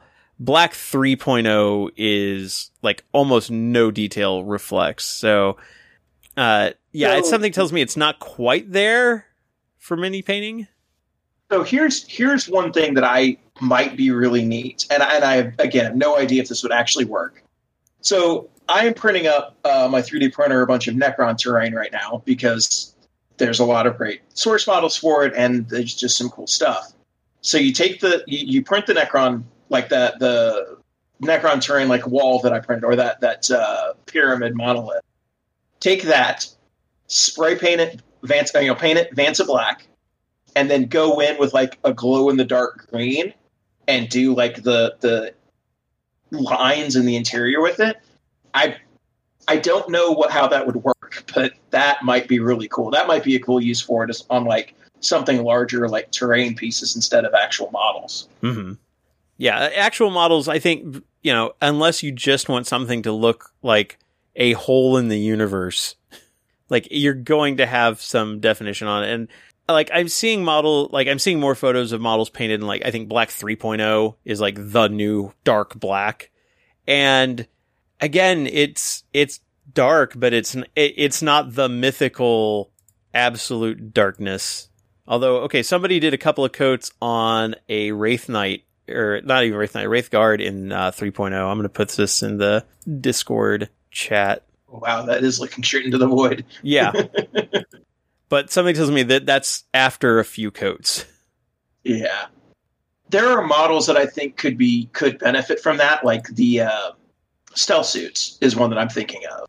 Mm. But yeah, I don't know. I'm I don't know what the how what the utilization the utility for uh, for models is. Like I don't think there's a lot of like super great use for it. But it is neat to see people experimenting out, uh, around with different paints and different colors. Yeah, I am seeing people saying that it is still like like and like you said because of the high carbon content it is a very chunky paint even when you water it down so yeah texture is going to be an issue but but James, thank you for taking the bullet on that one and and giving it a go. Because I don't, th- I, there's not a lot of I, don't know how many people. Well, I mean, obviously there's some we're seeing other models painted with and Mhm. experimented with, but it's cool to actually like say like I'm going to try this on a couple of test models to see if it works for my army. And hey, it didn't quite do what you wanted it to, but you took the initiative to try it out, which is cool. So thank you for sharing that with us. And if you have something you want to share with us, whether it's a comment or a response to something in a past episode, or if you've got a question, or uh, like I said, we'll be getting back to list reviews once we have list building software that can actually like do point totals for us. And we've had a chance to kind of look at how the point totals have uh, changed. If you have the, any of those that you want to send to us, there are three easy ways to do it. First off is you can email us and our addresses are our first name at preferredenemies.com. So Rob at Kevin at Dennis at Richard at preferredenemies.com. Second is on Facebook. We are at facebook.com slash preferred enemies. You can like us, follow us and send us messages there. Uh, third is Twitter. We are at twitter.com slash preferred enemy, singular. Uh, and we take, uh, answers and questions and such from all those sources, collate them together, put them in the hopper, and try to get through as many as we can in a reasonable amount of time in each episode. Uh, so we've got actually one or two queued up for next time once, like I said, we can get back to looking at army lists. But feel free to get those in and we will get to them as soon as we can. So we're going to go take a quick break for sponsor identification. And when we get back, we're going to talk about the ninth edition launch and what we think of what hit stores yesterday. See you in a bit. Miniatures. We build them, we paint them, we love them. That's why we also want to get them to the battle and back again safely. And that's where KR Multicase comes in. They offer a complete model storage and transport system. They offer a wide selection of core trays for standard size miniatures, as well as custom cut trays for specific models. KR's trays are made of a soft foam, available in a variety of colors that won't scratch or snag your models. And to protect the foam, the trays are carried in easily stackable, swappable cardboard cases. They also offer a full range of Kaiser bags, backpacks, and aluminum cases for transporting your KR cases. You can even choose from pre-built tray selections to suit your army, or use the autofill app to find just the right trays for your particular force. Whatever your game, 40k, X-Wing, WarmaHordes, or Historicals, KR Multicase has the cases to fit your needs. You can find out more at krmulticase.com. KR Multicase, soft foam for your figures, hard cases for the soft foam.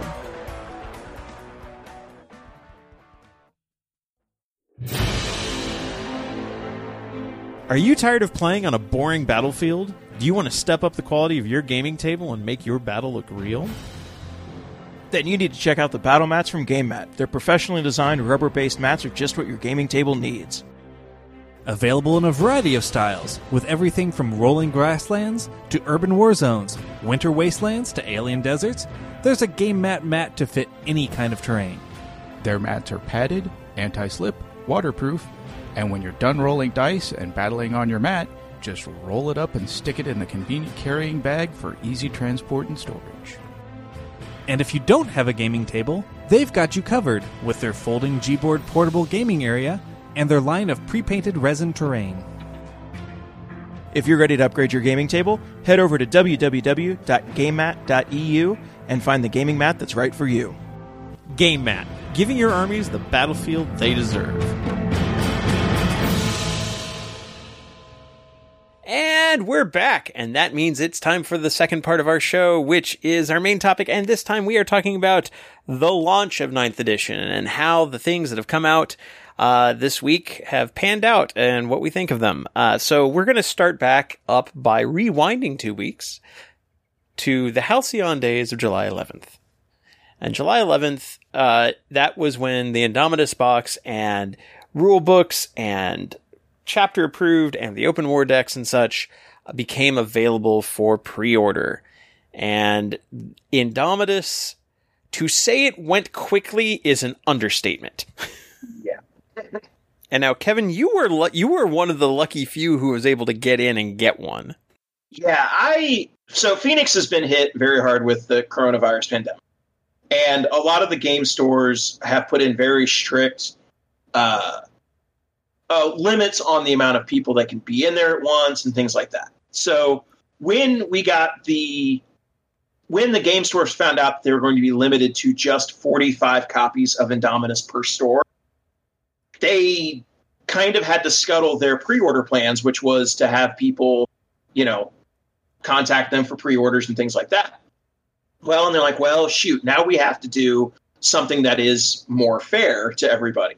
So what they decided to do was, okay, on you know Saturday, come to the store, line up, you know, and we'll take pre-orders until we run out of pre-orders. And I didn't want to just I didn't want to deal with that because there's so much going on with the you know pandemic and the number of cases here in Phoenix, and I didn't want to stand in a line with the people to do that. So it's like, fine, I'll just I'll take my chances on the website. If I can get in and get one, that's great. If not, no big deal. I was able to get in. I was not able to get in fast enough to get commemorative coins that they were giving away when you bought it, but uh, I was able to get my copy of Indomitus ordered and the uh, chapter approved books. The downside is I don't have them yet. I will get them sometime next week, which Womp is kind of frustrating. That like with a two week lead time, you couldn't ship those and make make sure that they got to people who ordered them from you directly, you know, on launch day. That's a minor gripe. It's not a big deal, but it's kind of annoying. Right. That said, on Saturday, when I realized that I wasn't going to get it, I just started scouring Facebook and seeing if game stores potentially had extra copies. And there's a game store, uh, Queens Creek, that had like 30 copies. And I'm like, oh, well, shoot. So I decided to drive down there, which is like 20 minutes from my house. And uh, they had copies of Indomitus available. So I picked up a second copy. Uh, so I'm working on converting up uh, Deathwatch bikers and uh, assault intercessors right now. And you're going to work on a whole new Necron army, right? And I'm going to work on probably a whole new Necron army. So Because you, well, you at least already had Necron, so it's not like you're absorbing a completely new faction to you. I mean, it kind of is because I was talking with uh, I was talking with our friends on the uh, on our regular game night, and uh, the Necrons that I have are not well painted.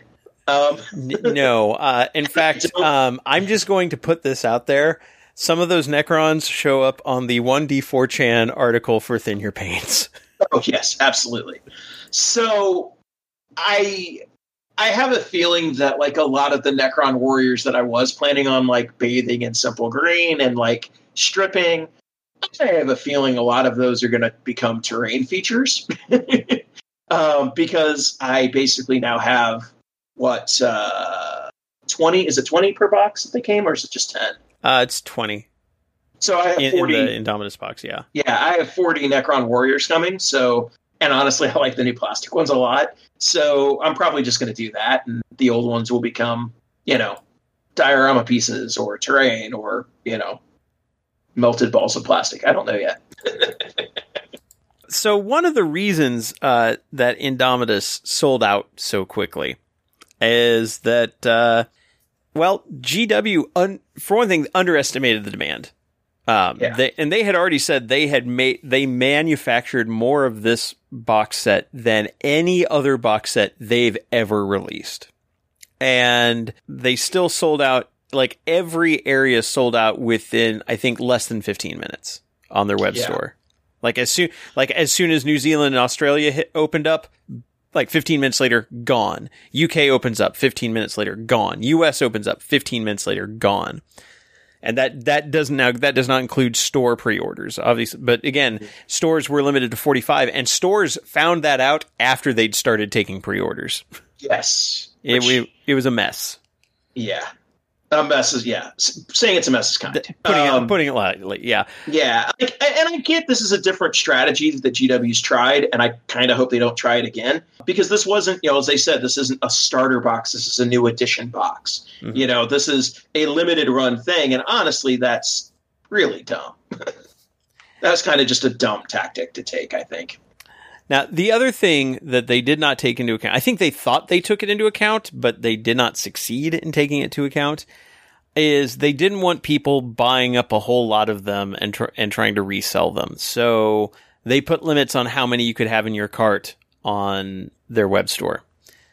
However, as anyone who has been trying to buy a Nintendo Switch over the last four to five months has learned, bots are terrible, terrible things when it when applied to mass purchases because they can just spawn. They'll just spawn multiple accounts and buy one per account, and so within minutes of Indomitus starting to sell out on their web store, eBay auctions of Indomitus boxes started popping up because scalpers figured they could just buy a whole bunch of them, knowing that's a limited edition box, and sell the contents for five times the price, if not more. And so for about the, for the weekend, for the, the 11th and 12th, people were steaming over this because there was just like auction after auction after auction after auction popping up on eBay. Sometimes just like the here's the Space Marine half and here's the mm-hmm. Necron half and here's the core book or maybe the entire box. And again, ridiculous markups on all of them. And so for two days, people stewed and were very angry that GW had, had apparently not put out enough of this product and that yet at the same time, scalpers were trying to figure out how to benefit from, from this and basically rip everybody off. And on Monday, I think it was Monday, the following Monday, GW responded and said, you know, this sold out. The, the demand far, far exceeded our expectations. So what we're going to do, because like our stated goal when we announced Indomitus was that everyone who wanted one would be able to get one. Obviously, that is not the case. So, for the next several months, we are going to make Indomitus available as made to order. You go on the web store, you order it, and we, when we're ready to ship it to you, we'll charge you and send it to you. And that then suddenly there was a cry as if hundreds of scalpers suddenly realized all the money they'd spent was going down the drain because now everybody who wanted one could get one from the parent company at retail price. And it was a glorious thing. Yeah. The only downside I have I have to that is that it still kind of screws the individual game stores. Yeah, the stores because, are still hurt. Yeah. Like and and especially you know, not to continue to go back to the pandemic all the time for every topic, but game stores are hurting right now. Like they're not able to sell as much. They're not having as many people in their, you know, in their in their store and they're small businesses. Like the pandemic is hurting them. Like this would have been a great opportunity for GW to make it so that you know people go visit their local, you know, their friendly local game store and pick this up. And I don't know, like I, I applaud that they are selling this that they're making more and they're trying to you know screw over scalpers because they should. But it just sucks that like game stores have kind of been hurt in this process. Yeah. So yeah it's definitely some you know collateral damage unintentional on gw's part. And i and i i get why gw was limiting it to the stores. They should have announced it like at yes. first. Like they, they should yes. have opened with that because then that would have driven a lot like people would have gone to stores maybe a bit further out of out of their normal area to try to get a copy without having to go through the web store. But you know that is is not how it ended up panning out. So a, a messy launch although again props to GW for doing what they can to make it right. So and for for sticking it to scalpers who are just trying to profit off of scarcity. Yeah, yeah, profit off of scarcity and, and you know fears of FOMO. So, so Indomitus, but I mean the box is out. We've already talked about the contents of the box. The box is is is fine. It's good if, if you play awesome. those two armies. So that was that was the the first part of the launch. So a bumpy start, definitely, but one that's slowly getting ironed out over time. Then they announced the there, there was the app. Now, we had been told earlier that the app would be available the day of pre order started. This was not the case. The app got delayed, and eventually the the app would be announced. It was going to be it was going to launch on launch day, and that kind of came true. Not exactly. They launched an app on launch day. They well, they actually launched. Yeah, they actually launched the app the day before launch day. So I, am going to peel back the curtain here a little bit again.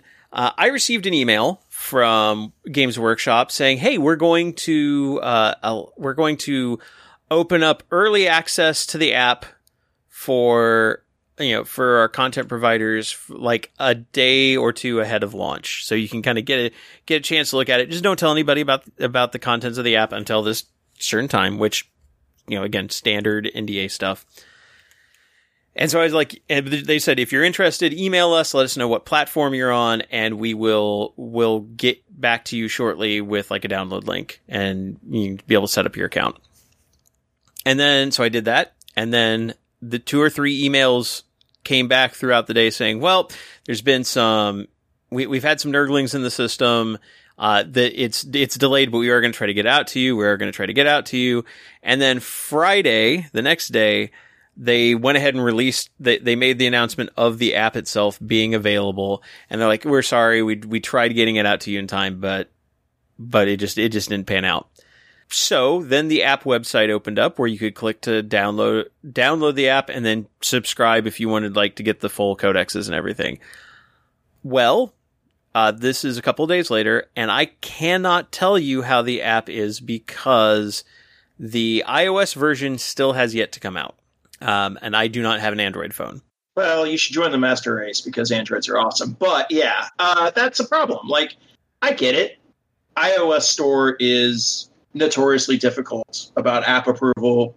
Those are those are things that are outside of GW's control. However, they announced this app a couple of months ago. They've been working on it for a long time. Yeah, I will cut them some slack because it's not completely in their control for app store approval. But come on, you've had plenty of time. Shouldn't this should be out by now? Like you should you should have it on Apple's on the Apple Store by now. Like that's I'm not going to blame you, but like it's a problem. Like as a major company, you, you should be able to throw your weight around and get this done. Okay, so I, I'm going to throw this out there though. They should have, but as somebody who's actually worked at a company that has had an app specifically for iOS devices Mm-hmm. and knowing what like the turnaround time is, like you said, on, on the Apple Store approval. Cause hey, you're right. Apple is, is pretty notorious about having a very strict set of guidelines. Like you cannot just push an update up to the store and have it immediately reflected. It's got to go like everything has to go through a process because they very, despite how some of the apps on the, in the store look, they do have a pretty thorough like approval process to make sure that people aren't putting up things that just straight up like either access things that they're not supposed to because Apple has a very strict policy against jailbreaking phones and things like that or you know cause actual harm to the phone things like that. So my guess is there's probably a last minute patch that went out for the iOS version but last minute means going out on a Friday or a Thursday and maybe the iOS version will come out Monday or Tuesday when somebody's actually got a chance to review it. Yeah. So Like hon- yeah. honestly, like the delay for the iOS app is the least problem it, it's it sucks, but it's least the least problematic. Yeah, it's the least problematic element of this. The um, looking at the Android app, it probably should delay the Android app too. Yeah, so It's not good. It's I- not good. yeah. Um, like one of the first signs that the that is not the app that it really needs to be is the rules. Okay, like the basic rules available in handheld format on your phone. Okay, great. You click the rules button. It takes you to a Google Drive. Yeah, a Google Drive PDF that's not searchable, that's not designed for mobile. It's yeah, it's the core it's rules that you download off the off the uh Yeah, like a rules app not having the rules available in the app is a problem. yes. Uh, Uh, Goonhammer did a really good, thorough review of the app, so I recommend anybody go and look at it because they subscribe to it and like went through all of the the different elements. Um, but yeah, there's there's a lot of the the app has a lot of promise, but there's a lot of issues with it right now. Yeah, like right now, like every everything, everything is alphabetical ordered with no way to really sort anything. Now, I will say there's a few things the app does decently well. Um, like when they're displaying things, the display's pretty good. Like displaying stratagems, displaying relics, displaying uh, like the the unit data sheets look pretty good. Like they're they're very clean, readable formats. But again, the order on abilities and things like that is very strange. There's a f- number of typos throughout. Like there's like an Eldar uh, shuriken cannons. One of them had like a strength of 65. I think that's great, right? I mean, seems like overkill. It you know it's like one of these like it's a minor typo, but it's, come on, this is like one of your flagship games, and the app that you've been pitching for your flagship game, it's Like- not great. Like I, again, I kind of want to cut them some slack because GW is not an app developer. Like this is the first 40k app they've developed. So I am willing to cut them a little bit of slack. But on the flip side, they've had plenty of time to work on this. They have been working on it for a very long time, and they have workable apps for other things. They have a really great Age of Sigmar app. They have a really great White Dwarf app. Like, it's not like they're completely new to this. They, I am sure that they knew that they were going to get this feedback because they knew that this wasn't wasn't going to be ready. And like, you know, this is taking aside the fact the list building stuff. You know, we already knew that wasn't going to be available from the get go. Right. So there's a lot of promise in the app. I would not, I can't in good conscience recommend anybody subscribe to it right now because there's just not enough and it's not, it's not useful enough right now. Right. It, Uh, it, no, it's it's really not useful at all at, at its Yeah. current state. Um, also, like searching doesn't work. Pro- like if you don't wait for like if you start searching, apparently on Android phones it can crash the app. Uh, Yeah. There's I- and and okay, so as far as app development, I'm gonna also put this out there. I can I can all but guarantee you, GW does not have an in-house app development department. Right. This is this is stuff they contract out to companies. They basically say, "This is the app. This is what we need." They came up like there was a list of requirements that were required for like this app has to be able to do this, this, this, and this at launch, and that's that's as per the contract. And whoever was developing the app has not hit those deadlines.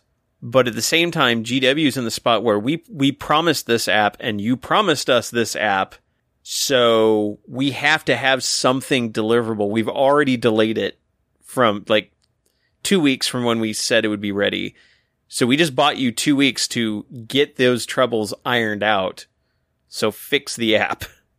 Right. And that is It's- probably why they were- able to get to the Google Play Store because the Google Play Store has far less stringent requirements as far as the approval process.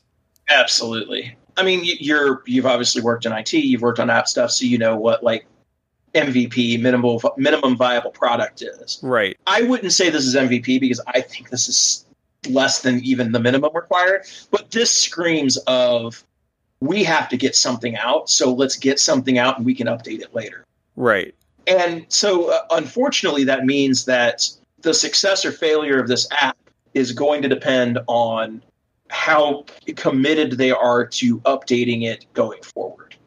And I don't know, like there there are features that they promised in the app that are just not in the app. Like supposedly you could scan in your rulebook and your codex and unlock those things without a subscription.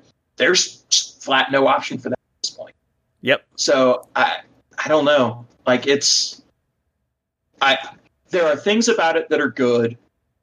The layout is nice, the way things pop up is nice, but like right now it's not usable because specifically on like the Psychic Awakening books, since the Psychic Awakening books have you know stratagems for three or four different factions, they're all listed alphabetically. They're not listed by faction alphabetically. They're just straight alphabetically. So if you're looking for one specific rule, it is way it takes way longer in the app to find it than it would be to literally just look out. And if it fails on that bare minimum requirement of what you need out of an app, I don't know. It's it's a rough start. By the way, did you did you know that your favorite uh, Primarch is Aflar- Yeah, I saw that as well. Flutter- well, I mean, that's a weird way to spell Angron, but yeah.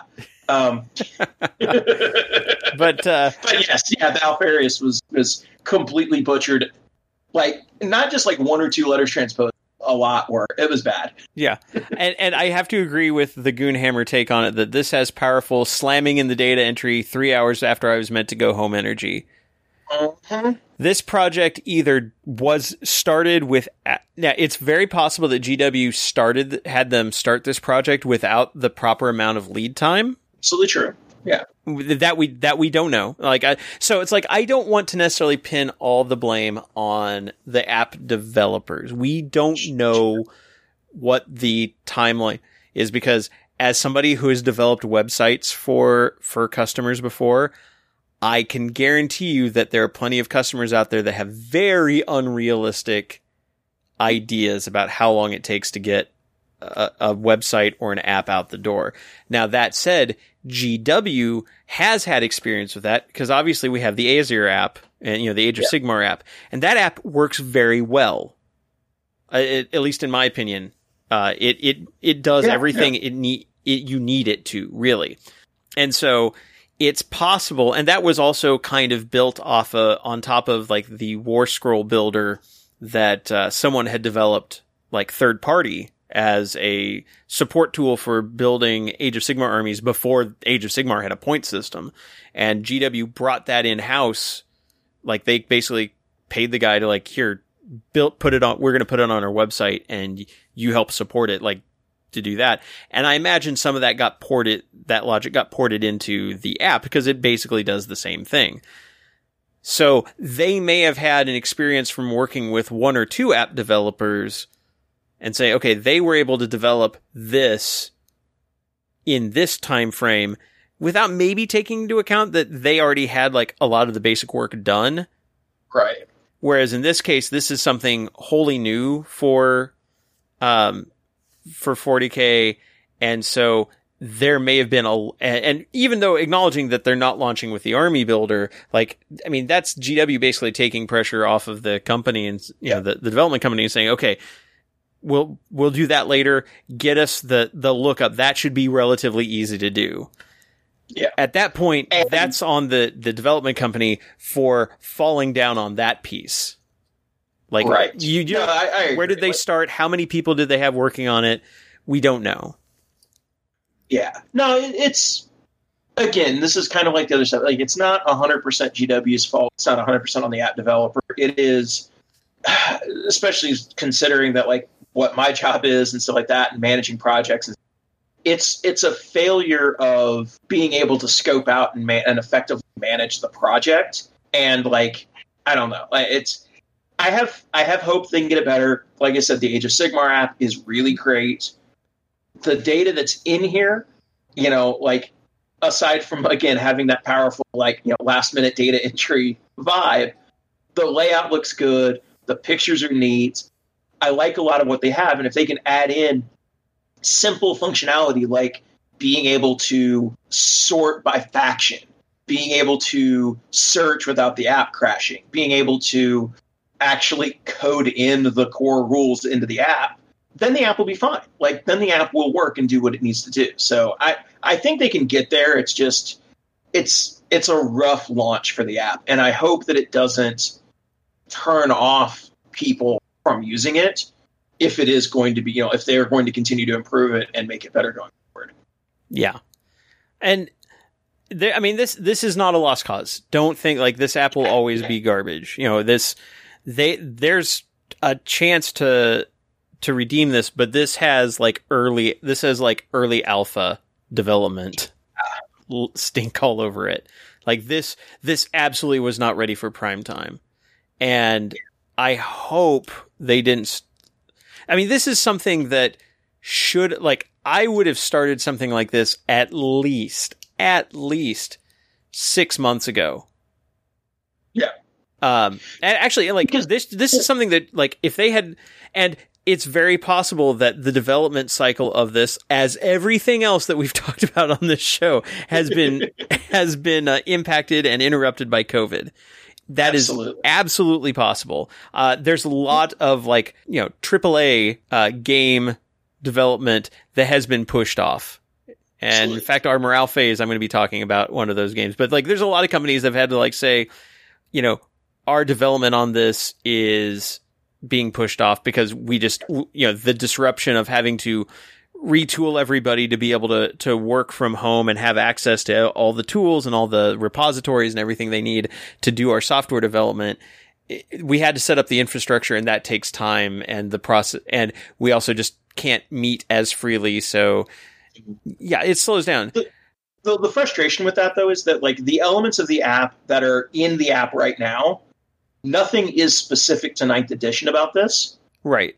That's my frustration. It's like you could have been working on this app two years ago because the, the layout and all of the, the details that are in it are just the existing data scrolls. Like, and it's just the layout and the search.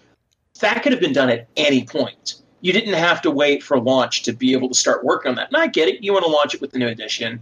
You want to be able to put the new core rules in there, stuff like that. But again, the core rules aren't in the app. They're just linked in the app. So like everything that's in the app with like the data sheets and the the the factions that could have been done at any point. That's what's kind of frustrating. Yeah, I, I actually I think I'm with you because if, if if one of their arguments for like psychic awakening and everything else still being legal is well, we developed this from the ground up to be uh, compatible with ninth edition, then that means ninth edition was not like a last minute decision. Absolutely, like they they've played. I guarantee somebody somewhere has a whiteboard, not not as a joke like that you see on like the stream when uh the Pete. Uh, Pete, yeah, when Pete's on there, like I guarantee somebody seriously has on a whiteboard somewhere at GW the things that they want to include in 10th edition because they they have to think this. These development cycles are year long processes. So I guarantee, to some degree, somebody is sitting around thinking about what's the next edition already. So this didn't come out of nowhere. They had plenty of lead time on this. I I don't want to put it all on GW. I don't want to put it on the app development, but somebody needed to do better. Yeah, it's a multi-point failure. Now, yeah. it's now I will throw this out there. Maybe take take Best Coast pairings for example. The Android app and the iOS app are not made equal. yeah. The iOS app fair. is uh, would you agree with me the iOS app is much better? Oh, absolutely. The iOS app actually works. so and that may just be the expertise of the developers they have working. You know, like like we're primarily iOS developers and we can do like we can get the basic yeah. functionality in Android. Also Android has a lot uh, a lot more platforms technically to support because it's not a unified structure the yeah. way you know it's not a monolithic structure the way that uh, Apple's environment is. Exactly. So it is possible that let's say next week the iOS app hits the store and it's gorgeous. And other than like, okay, the maybe the the data typos might still be in there, but if the search functionality works and it's got sorting and filtering and all that stuff that this app doesn't, you know, it may be like, oh, this was actually designed for Apple from the ground up, which would make sense because that's kind of like where they started doing a lot of their digital deployment of like codexes and stuff was working with Apple in the absolutely. you know the yeah. Apple Store. So so it is absolutely possible that the iOS version of this will be gorgeous and and fix all these issues, and that the Android app will be uh, the redheaded stepchild that just happened to be released first. Yeah, that's fair. That is that is completely fair. Yeah, we'll just have to wait and see. Like it's I don't know. It's not a strong launch for sure, but I have I have faith that they're going to that they're committed to the app and that it's going to get better as it goes along. Yeah. A little update here since uh, we recorded last Sunday, the iOS app has come out and it is about as good at launch as the Android app, which is disappointing, but same data set. Uh, otherwise, you know, it's pretty much functionally identical. The search feature is about as good. The uh, unit data is about as good. However, to be fair, a few days ago on the Warhammer community website, they released an article saying that they had f- listened to a lot of the immediate feedback. They wanted to make sure the app is up to snuff. So they actually posted a roadmap of when certain changes would be coming, uh, with the first one being fixing the data issues. So weird, wonky unit entries like that Strength 65 Shrieker cannon uh, have been resolved, and I can verify that. And the Indomitus units have been added. That I can also verify.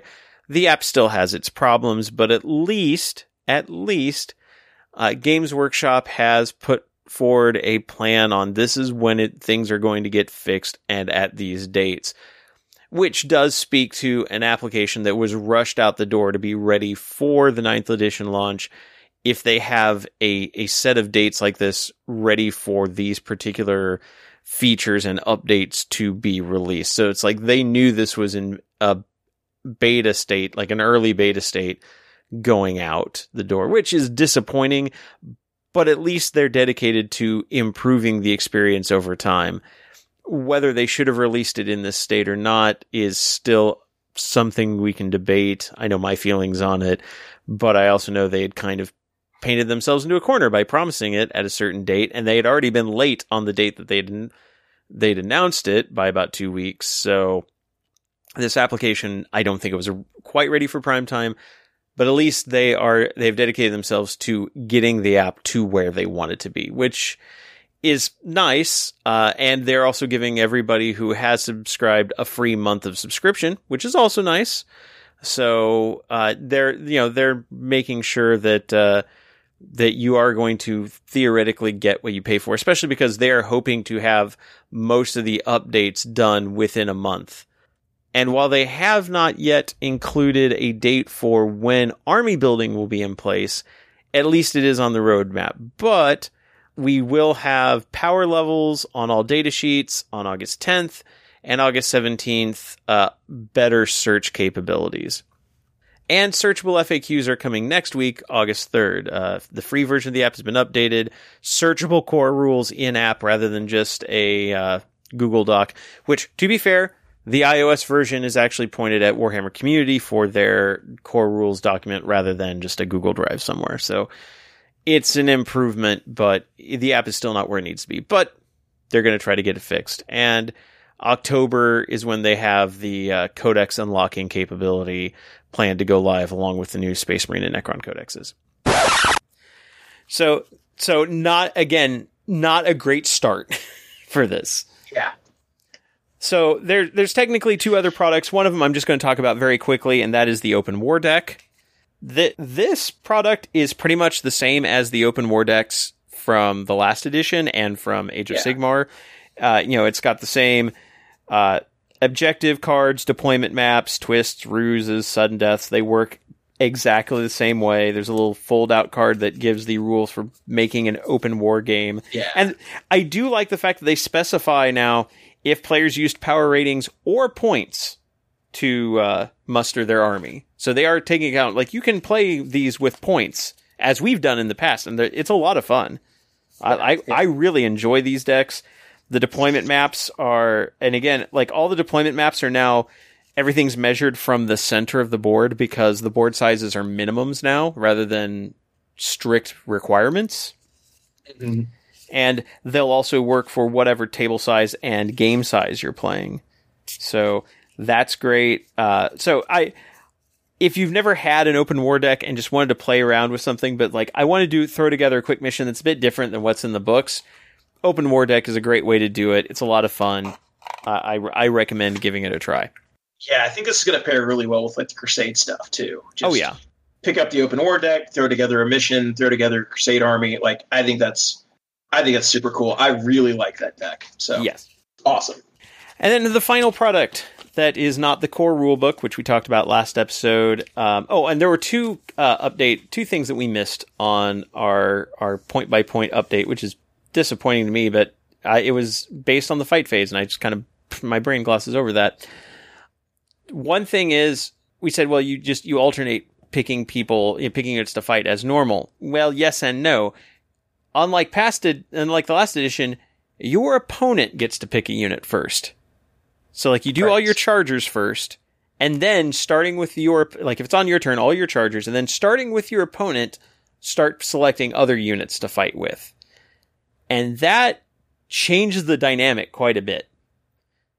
Because for one thing, it makes always go first units actually viable. Yes. yeah, it makes them actually feel like they're doing something. because it's like you always it's like opponent always chooses first and if they have anything that counts as a charger or fights when charger they would get to select that first so like Now, charging a Slaanesh army is riskier because they will get to fight you first, even though you charged them. Which- Nobody charges Slaanesh armies anyway. Well, no, they shoot them off the table. But Yeah, if they exactly. did, if they did, it would actually make a difference. So I like that change. I think that that that small tweak kind of makes that those some of those mechanics work the way they should. Yep. And then the other one was um, something else I missed is that you can now like if you have a unit that charged and somebody heroically intervened into your unit, you can now put attacks against them even though you didn't charge them. Hero- so so there's no more the character steps up and everyone is too surprised to hit him. Actually, I think that's I think it's better because defining the heroic intervention step in the fight phase like eliminates some of the gray area because I know we've had questions at our events in the past about how exactly that works. But it also just makes them like it step it, it, allows you to like, hey, I can step in and do this a lot easier, but there's a potential downside. Uh, nobody's completely immune, uh, which will make the games potentially go faster and speed up play and things like that, which are hallmarks for what we've seen so far in the, the changes for ninth edition. So I like it. Yeah, I, I think I think that along with some of the other things like the changes to Lookout Sir and such uh, have I think will hopefully tone down Hero Hammer a little bit. So, uh, but anyway, I wanted to get to the final product, which is chapter approved. Now, dropping a chapter approved for 40k in the middle of summer is uh, would normally be a bit of a surprise, but given new edition and they had already announced that point totals are going to be changing across the board, it made sense to get this out ASAP. Now, what I'm actually going to be talking about is not so much the Munitorum uh, field manual, which is where all the points are located. Uh, we'll do a, a, a closer look at some of the points uh, in another episode. Uh, fortunately, there's there's plenty of people who have done the analysis on how much certain things have gone up or down, and, and how that. shipping, not all of us have it yet. Well, I'm sorry, so I I'll just have to talk. Well, that's a perfect reason not to talk about it right yeah, now. Yeah, exactly. No, exactly. Yeah. so if people if people are upset, they can blame me. Yeah, okay, fair enough. we, we, I think that's just a good strategy for every situation. I no, I think we should blame Richard in most cases since he's not here to defend himself. so, but uh, no, I want to talk more about the grand tournament packet, the mission pack, uh, half of chapter approved, which is actually in a. It's for one thing, unlike the uh, the Munitorum guide, which the points book is perfect bound. Uh, the chapter approved uh, mission packet is spiral bound, and that's great for a number of reasons. First off, it's it, you know it's got a uh, little strappy for holding it shut, which is nice. Um, you know, like it's it's a well constructed product, but also since this is going to basically be the mission packet that tournaments like major tournaments are going to be using, or you know even like regional, local, your local store tournaments will be using this. It's got all the missions in it and more missions for the point levels that are covered here than in the core book. So, cause, okay, so grand tournament packets, the grand tournament packet only covers games at a thousand and two thousand points, or technically anything in between. But for those two levels, there are nine missions each instead of six and six. Three of them are reprints from the core book. Six of them are new. Um, so, for example, Strike Force missions, because that's the 2,000 point mission, which is what most people are are wanting to uh, play. Let's see, retrieval mission, Scorched Earth, and let's see, Vital Intelligence were reprinted. And those are missions 11, 12, and 13 on a D33. However, the next six Surround and Destroy, Battle Lines, The Scouring, Overrun, Sweep and Clear, and Priority Target are new to this packet. Which also means that if you have an event, say, like Las Vegas Open, where in a normal year, there would be so many players, they have to do nine rounds to get a you know, to get a final winner, you never have to replay a mission. Like every game is going to be unique, which is great. Also, uh, they do uh, specify uh, similar into the match play rules where they had the rule of three built in. This has the rule of three built in, but also uh, if you're playing a thousand points, it's a rule of two. Uh, the same data sheet, other than troops and dedicated transports, can only appear twice in a thousand point game. So toning those those down uh, and preventing spam at, at those smaller levels. I like that a lot because that that's where you could wind up with some. There's definitely the ability to wind up with some really egregious things. Like if you take three plagueburst crawlers at like a thousand points, that's kind of obnoxious. So toning that down is good. Also, another change on the missions that point, you know, like you can't have any under under strength units, which they had in the uh, the core book. They also specify no specialist detachments. So what we saw in the two Vigilus books is apparently a one off and will never come back. Yeah, I'm a bit torn on that because they're still available for your casual games, your crusade missions, things like that. Which I feel is probably the way they designed them where they should kind of wind up being. But it, it does feel a bit like a bait and switch where, because let's be honest, the majority of the people, at least the majority of the people listening, play in tournaments. So they're probably going to be using the grand tournament missions and these rules.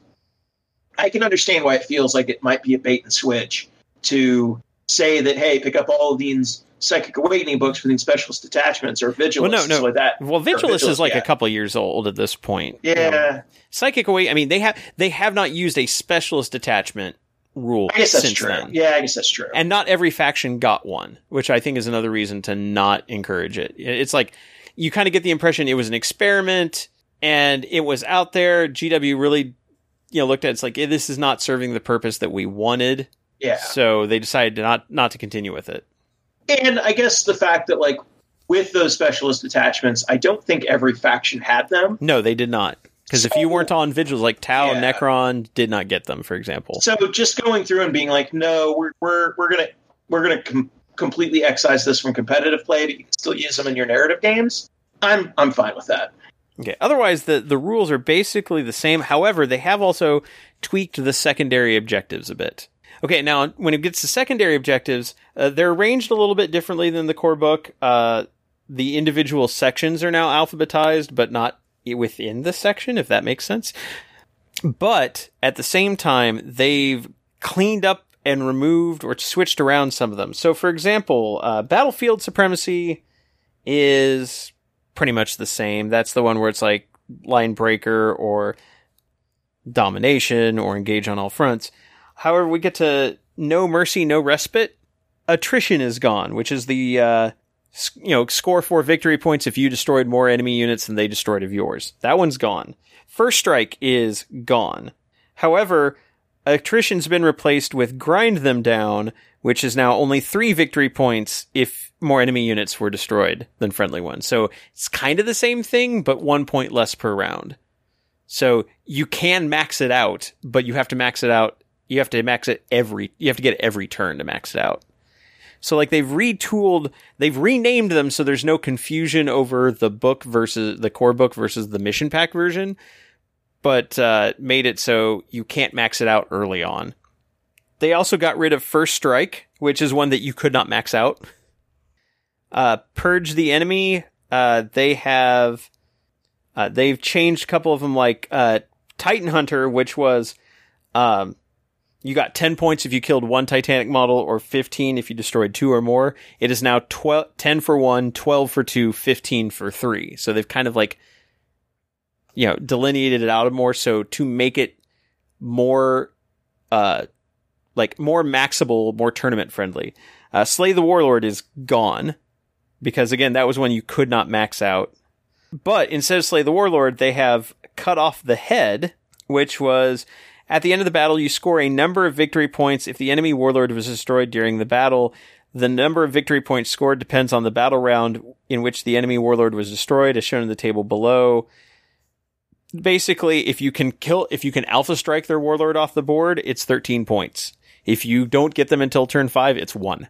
And then they still have assassinate. So if somebody brings five characters, you can max out assassinate. They added a new one called deploy scramblers to the shadow operations, which, uh, 10 victory points at the end of the battle if you successfully completed a following action three times during the battle, once in your deployment zone, once in your opponent's deployment zone, and once more than six inches from either player's deployment zone. And basically one infantry unit spends, can start to perform this action at the end of your movement phase if it's wholly within your deployment zone. So basically, they have to move deployment zone, no man's land, deploy enemy's deployment zone, and they have to like take that action. That that one unit has to be able to do it, or no, just if you successfully complete it three times. So basically, just take one of your infantry units out of the battle for a turn. So it does sound like there's still a nice mixture of in-game and end-game scoring. So Yes. I, I do like that.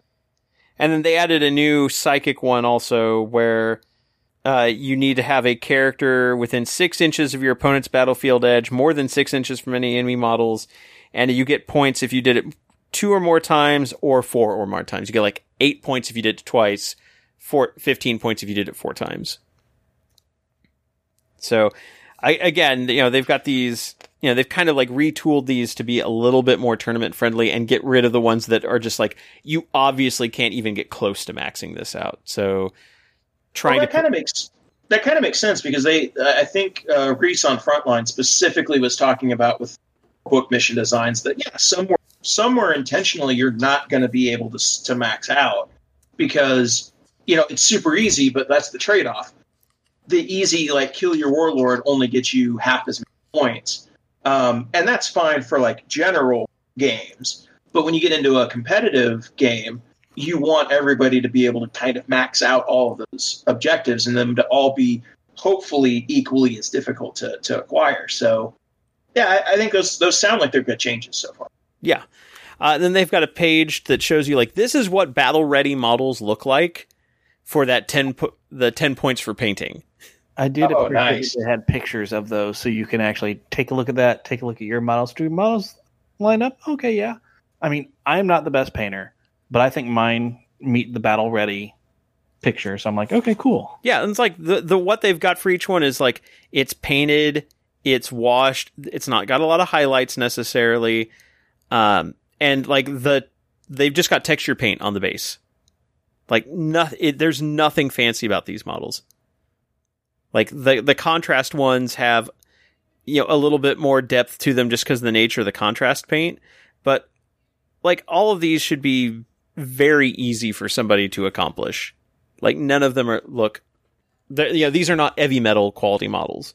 So And I like on the page they even say that, hey, we've been planning to do this for a while. That's why we made contrast paint so you'd have an easy, quick way to paint your army so it'd be battle ready. right, Is that in the core book, like that that little section, like in the main rule book? I don't believe just so. in- I think it's just in honestly, the that- mission packet. Yeah. Honestly, that's some- picture. That's something that should have been in the core book too, like because I think that's really cool. Like they have a, s- uh, a couple of pages on building and painting, where they talk about like classic and contrast, but nothing like this where they actually like show. examples. That's that's really awesome because I do think, especially for like new players coming in, it can be very intimidating at times to like only see the really good painters or like the heavy metal stuff. So having like examples of like, no, this is how like this is what battle ready means. This is what it takes to get that ten points. That's that's something that's useful for people entering the hobby, whether they're playing competitively or just in their basement. Right. And then we get the actual missions, which the layout of these, especially with the spiral bound, is really nice. Like this is something you really like, Dennis. Oh yeah, I, I loved it because you flip to whatever mission you're doing. On the left is the name of the mission, the briefing, all the rules for it. And on the right is the deployment map. And because it's spiral bound, you can just lay it down on a table. It lays flat, so you don't have any of the bowing and let me hold this page so I can look at it.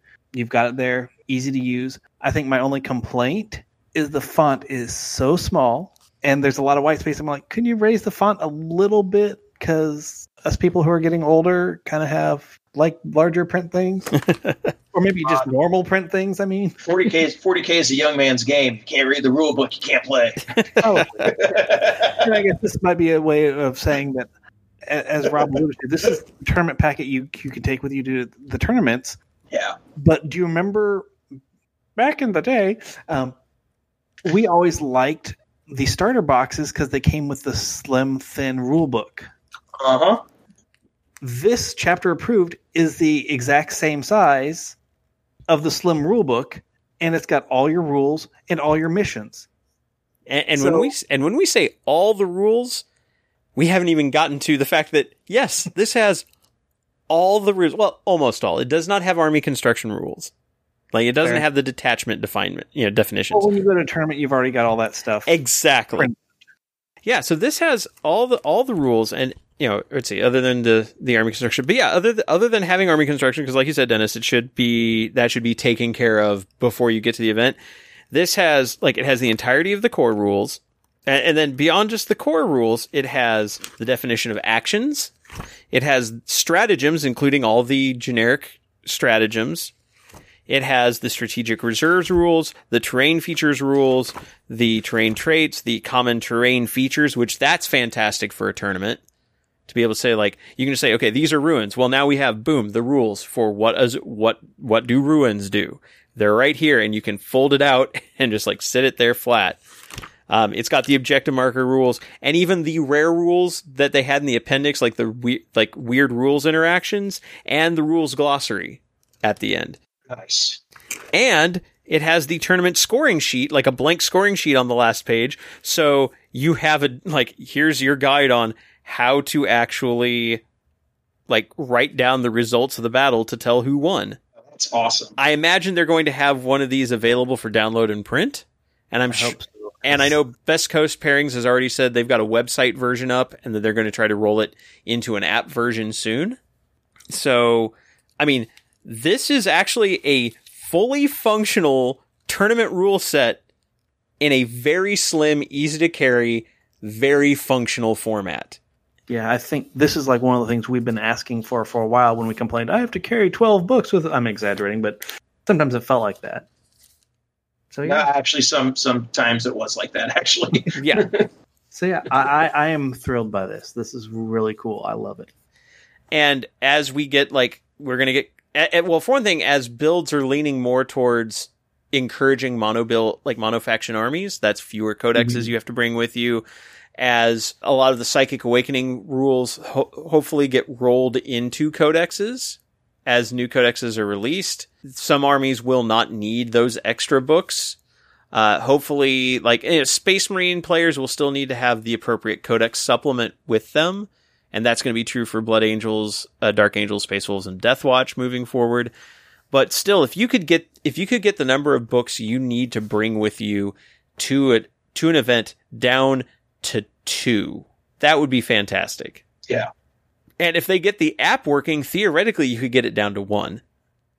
Because if you can have all your codex rules in hand in a usable format, that would be great. So, you know, it, it depends on if they can get the app working. But even then, even without the app, like having having a a slim, concise rule book with all your matched play missions, with lots of mission options. So it's like, let's say Midwest Conquest, we could just say, yeah, we're going to run uh, missions. Like we're going to start at mission twenty one through thirty two and just like those are the five missions we're going to run. So you just start there and just start recording your scores for each round. Done. I don't, you know, we don't have to do anything really wacky. We don't have to, we don't have to print our own tournament packets. We just have to print scoring sheets. nice. No, that that's fantastic. This Yeah. this makes running events it streams streamlines it. It makes it far more accessible, and having this tiny rulebook, I like. I'm a bit disappointed that they didn't really push that the this packet would have these rules in it, because like on their, I'm gonna check the, the Games Workshop site, but I don't think they really mentioned that because I it was a surprise to me. Yeah, and I guess like nefariously, I guess part of the reason why you wouldn't push it is because you also want to sell the book. But Right. but like it, it's awesome that this is there. Like I, this is great. Yeah. So here's here's the way they describe it. Inside this 96 page softbound book, you'll find two mission packs comprising nine missions each for incursion and strike force scale battles, each designed to offer a different challenge to the players.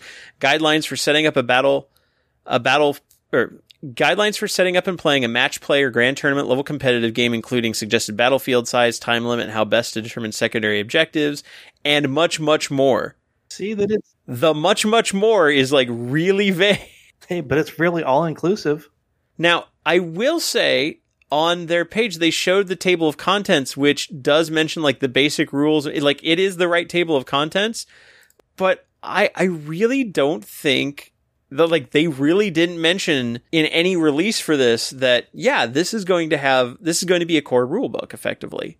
That's a pleasant surprise. It is a very pleasant surprise. And as you said, it's the kind of product we've been asking for for years. And if they are reprinting this every year with possibly new missions, cause like that's one thing that Age of Sigmar does is they tweak their, uh, match play missions every year. Like they could re- tweak the missions and the deployment maps in here. They could, uh, refine secondaries. Like if they find, like, you know, the way ITC used to, like ITC sees like this, these secondaries aren't being taken, but these are. They can provide, you know, tournament organizers can collect that feedback and give it to GW, and GW can talk to them and say, like, okay, so what do you think we should do? Or maybe they have a pool of secondary objectives they haven't even used yet that they are Yeah, going so- to suggest. That's the nice thing about this being standardized and streamlined is the support structure to get tournament results is already out there with BCP and the ITC you know structure. So GW could potentially partner with you know uh, BCP and be like, okay, let's look at all of the mission results for the past year since ninth edition's launched. Okay, the the attacker wins ninety percent of the games in this mission. Okay, how do we tweak it so that it's more even? Like that, you know, Dean's secondaries get picked seventy percent of the time, and this Dean's secondaries only get picked ten percent of the time. Okay, how do we swap those out and rebalance? Um, and it just makes the competitive scene a better place when we're all running kind of the same thing, and we're able to kind of standardize and make adjustments off of that consistent uh, platform. Yeah. And also, like, let's say there's a core rule, or because invariably there's going to be errata or FAQs, things like that. More those rare rules interactions, things that come up regularly. They can reprint this next year with an updated rule book. Yeah. They they can do that. Like they haven't. They now have. I think they always could have, but now they've created this in a format that basically encourages it. Like this is your 2020 tournament packet. This now next year, this is your 2021 tournament packet. Here's all the rules that we've updated for 2021. They could even add like have a page marking like this is what we've updated for this edition so that everyone can like look at it. It's like, okay, that's what's changed. So I don't have to refer back to my core rule book. This is the most up to date version of the rules. With this, we are now theoretically at a living, at a fully living rule set. Yeah. I mean, that's where I'd like to see it go anyway. No, that's that's that's really awesome. Like I said, I, I yeah, I haven't I haven't physically seen the book yet, but that sounds amazing. Yeah. So uh, of the products at launch, I yeah, again taking like with so you've got the Indomitus rollout, which was messy. You've got the app rollout, which A is not complete and B is way messier. yeah. But then you've got the, I think we're all pretty much happy with the Indomitus box itself hmm and, and the core rulebook. The core rulebook is beautiful. Like it is, it is probably the best put together rulebook they've done in a long time. I will Absolutely. agree because it, it's just gorgeous, and the the layouts of it have, have been set up really well, and they've got whole big like splash pages to the different groups and units, and they move the story. Well, they don't move it that much in here, but I mean, they tell the story of where it's at up to this point. Well, mostly focused on Terra and Imperium, but they do mention all the other factions in here. So if you can get a slight feel of each one, but you can tell that the big focus is on Space Marines, Chaos, and Necrons. Right, which I mean does not surprising. But yeah, it's it's it's a very well constructed book. So that I mean, the core rules for ninth edition I think are very solid, and the book is beautiful. So very happy with that. Uh, the open war deck, like I said, no big changes, but I like the I liked the past open war deck, and this one seems to be no exception. I love, I, you know, I I really like the format. And then finally, a product that just hits it out of the park. Uh, you know, the chapter approved book is wonderful. It is everything we've wanted out of, out of this this product line. so, you know, I definitely not batting a thousand, but ending the game with a big finish, I think is is pretty good. Yeah, and I mean, as we said, a lot of the rules you can find core rules online. The chapter approved gets you the pretty much uh, the rules as well, except for army construction. But I still would recommend the core rulebook e- just because they put so much extra fluff and detail about things. And remember how we had all those box sets of here's Wars Arm- Armageddon, Warzone Vigilus, etc. Yeah, they're in pages in this book where they explain what happened during that war. Yeah. So, and it kind of this part reminded me of the old Forge World narrative books that came out of the what the Imperial Armour books. Mm-hmm. I mean, it, it's not to that level of detail, but just being able to see a war zone and the story about it. So, so much good stuff for rules and fluff wise. Oh yeah, there, there's just there's a r- lot to really dig into this and really enjoy. So yes, uh, you you need to have chapter approved to have your updated point totals, but don't skimp on getting the core book if you are if you are at all interested in the Warhammer 40k universe. Or if you're interested in playing narrative play, because obviously that's not in the matched play booklet. I, which I mean, it makes sense. It's like, uh, but also the fact that, yeah, like I said, Crusade is not being thought of as kind of like, well, we just threw this out there as kind of a, a bone to, to narrative players and kind of acknowledging that they exist. But the fact that it's going to be an ongoing thing in codexes tells me that they're invested in continuing to make it an interesting and fun way to play. I'm looking forward to trying it out. And uh, knowing that they are going to continue to support it makes it more likely for me to want to try it out and, and see where they go with it. Yeah, absolutely. I, I had one other question because we were, we were talking about all of the launch products. Have either of you seen, because I personally haven't, the new uh, Manifor- Manufactorum Battlefield mats that they released? I because have they not released yet. a okay because I, I wanted to mention it since it's kind of the other launch release product was a fifty dollar us uh, basically two kill team mats um, double sided uh, that are basically the kill team size you put them together in the minimum table size for 40k I, I didn't know i haven't had a chance to see them so i couldn't really talk about it i didn't know if No, I I have not seen them in, in. I don't think anybody ordered them at our at our store, so they don't have them in stock. But uh, yeah, it does look like you know it's just a a pair of double sided fold out boards, one with like a kind of a gray ruined battlefield and one with like Martian dust ruins uh, that you can put together to make uh, an incursion size board. And Yeah. uh, now for me, it's like I have enough. I've picked up enough kill zones from uh, from Kill Team that like since every Kill Team kill zone board it has Sector Imperialis on the flip side.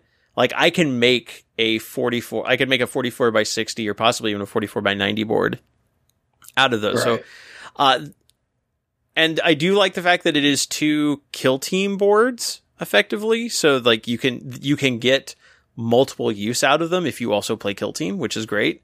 But no, I, I have not seen them in, in person. I might be headed up to the GW store today, so I might take a peek. But okay you know, also admittedly fifty bucks for folding cardboard's a little pricey. Yeah, that's that was kind of my concern is that like I I looked at it and like knowing how many mats and how much stuff we have, I'm like, yeah, I don't know that I really need it, but it, it was at least included in the launch products, and I wanted to at least mention it so that people are like, oh my god, you didn't remember that. yeah.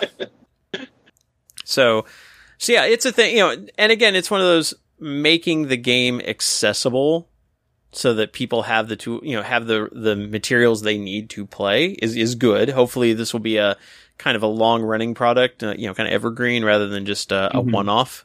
So, and of course, all the map, all the, all the various mat makers are, are making now 44 by 60 mats. So it, it's, you know, if, if the, if you don't like the folding cardboard, there's other stuff that'll cover you. You know, some, somebody's got something you'll enjoy.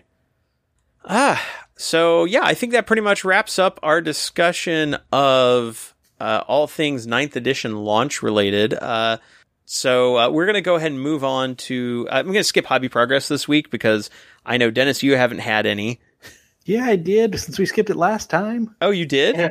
Yeah, Oh, what have you Um, done? Okay, I'm guess I'm not skipping models- hobby progress. Yeah, all, all the models from um, Pariah. Well, not all, all except for the Necron.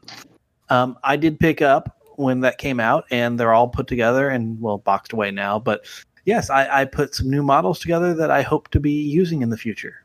Cool, cool. And Kevin, you have you started putting together Indomitus already?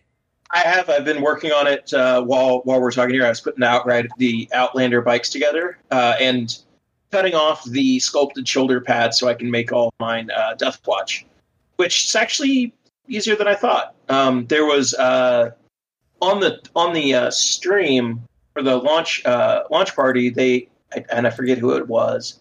I think it was Ben Bailey. I think hmm uh, put, you know talked about on his Twitter that like he had basically put like a quick like four step instruction on how to be able to cut the shoulder pads off and you know make them work with uh with the other you know the sculpted shoulder pads and be able to replace them. So I looked at that and I was like, yeah, that seems pretty easy. So now all my stuff is, is going to be Death Watchy. So that's cool. Uh, the other thing that I did, and I, I actually am very proud of myself on this one, I finally finished painting the eighth edition starter box. Yay! Just in time. yeah, I, I I had so I painted. I, I took a death my Death Guard army to LVO uh, the first time we went, and that was I think all but like ten or so models out of the starter box that I had at that point. And I had acquired a few other Death Watch model Death Guard models over the years. Um, so I basically was like, you know what, I need to get all of these painted before before the new edition hits. Um, and I found uh, from Fire Firestorm Games a really cool like eight or nine step like Death Guard painting scheme. Um, so it was actually went really fast to be able to paint the rest of them up and get them get them looking. They're not completely based yet, but uh, you know they're they're painted and they look you know as good as the other uh, Death Guard that I had. So uh, I was personally very proud that I finally got the eighth edition starter set completed before I got the ninth edition starter set. Well, I, that that that is a perfect way to end eighth edition. Well, and when I say completed, I haven't touched any of the Space Marine stuff, but uh, the half of it's done. There you go. okay, so then I actually do have a little bit of hobby progress. I got uh, the two. I've got two Fabius Biles uh, assembled to paint. One for me, uh, one for our friend Crew up at uh, Pulp Fiction, and then I've been, you know, I've got most of the Indomitus box together. And unl- unlike you cutting off shoulder pads, I had uh, Pop Goes the Monkey Blood Angel uh, symbols. So I've been attaching those to shoulders and uh, bike bodies. So that that's how I'm making uh, my army blood angelly. And, and then I actually got uh, some green stuff down on like I have a knight that I've had in the midst of rehabilitation. Like I stripped it like a year or two ago, and I've got it primed. I've got a little bit of it base painted, but I it's honest. It's like halfway assembled, and so I was just uh, this week I put down the green stuff and used my one of my uh, green stuff world rollers to do the temple base on it, so it'll match my other knights that I used to run with my sisters. So I can have at least a consistent knight household, even if it's not necessarily great running them with sisters, you know, as a separate army. But I, I'm at least going to try to get this one finished. I took like a month or so off doing any real serious painting, so I'm kind of getting back into it. All right, so that now, now, now that we haven't skipped that part, that will take us to uh, the morale phase, and I'm going to talk about a game. This is not a new game, but it's a game that both Dennis and I have gotten back into lately, although on different platforms, so we can't play together, unfortunately. But uh, Dennis, you and I have returned to Destiny 2 recently. Yeah, I had some friends talk about it and get me back into it, and it's been nice to kind of I don't say change of pace, but it, it's a different style of game because it's a um, shooter, and it, it's been a lot of fun. You, you travel around from planet to planet doing missions for the air quote good guys called the Vanguard, and you get a fight against Vex, which are kind of like Necrons. Um, Hive, which are kind of like kind of Death Guard Tyranid, Yeah, and the Cabal, which are basically Space Marines but Tau. I didn't think of them like that, but yeah, I can see how that works. Well, they even have like the the Psions are like a client race, so Yes. it's like having Psychic Kroot. I'm going to look at them differently now. Thank you. You're welcome. And then the Fallen, which are like Kroot pirates. Mm, I guess Kind of. I of. more view them as the the kind of chaos demony type. No, no, they're they're not demons. They're they're like actually a culture that used to have the the big. Uh, they had they had the traveler and the traveler left and they went to Earth because they were chasing after it to get it back. Oh, you said fallen. I was saying taken. Okay. Yeah, no, the Taken are like possessed chaos demon versions Yes. of the Fallen. Yes, yes, yes. um, or of of everything basically. But uh, so yeah, it, it yeah, it's a loot shooter. You know, so ba- you know, it's all about killing things, getting gear. Uh, my partner calls it your loud alien genocide game. Because you you kill a lot of aliens.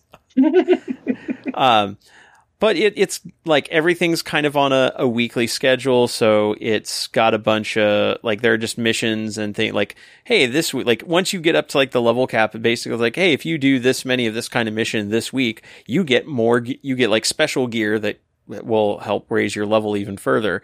Uh, there's lots of different kinds of activities. Uh, it's an absolutely beautiful game to look at and play. It's done by Bungie, so if you've ever played a Halo game, expect that same level of gunplay uh, it's it's fast, it's frenetic. Um, there's all sorts of weapons. Like when they started, it was like rifle, like different kinds of rifles, shot uh, shotguns, missile launchers.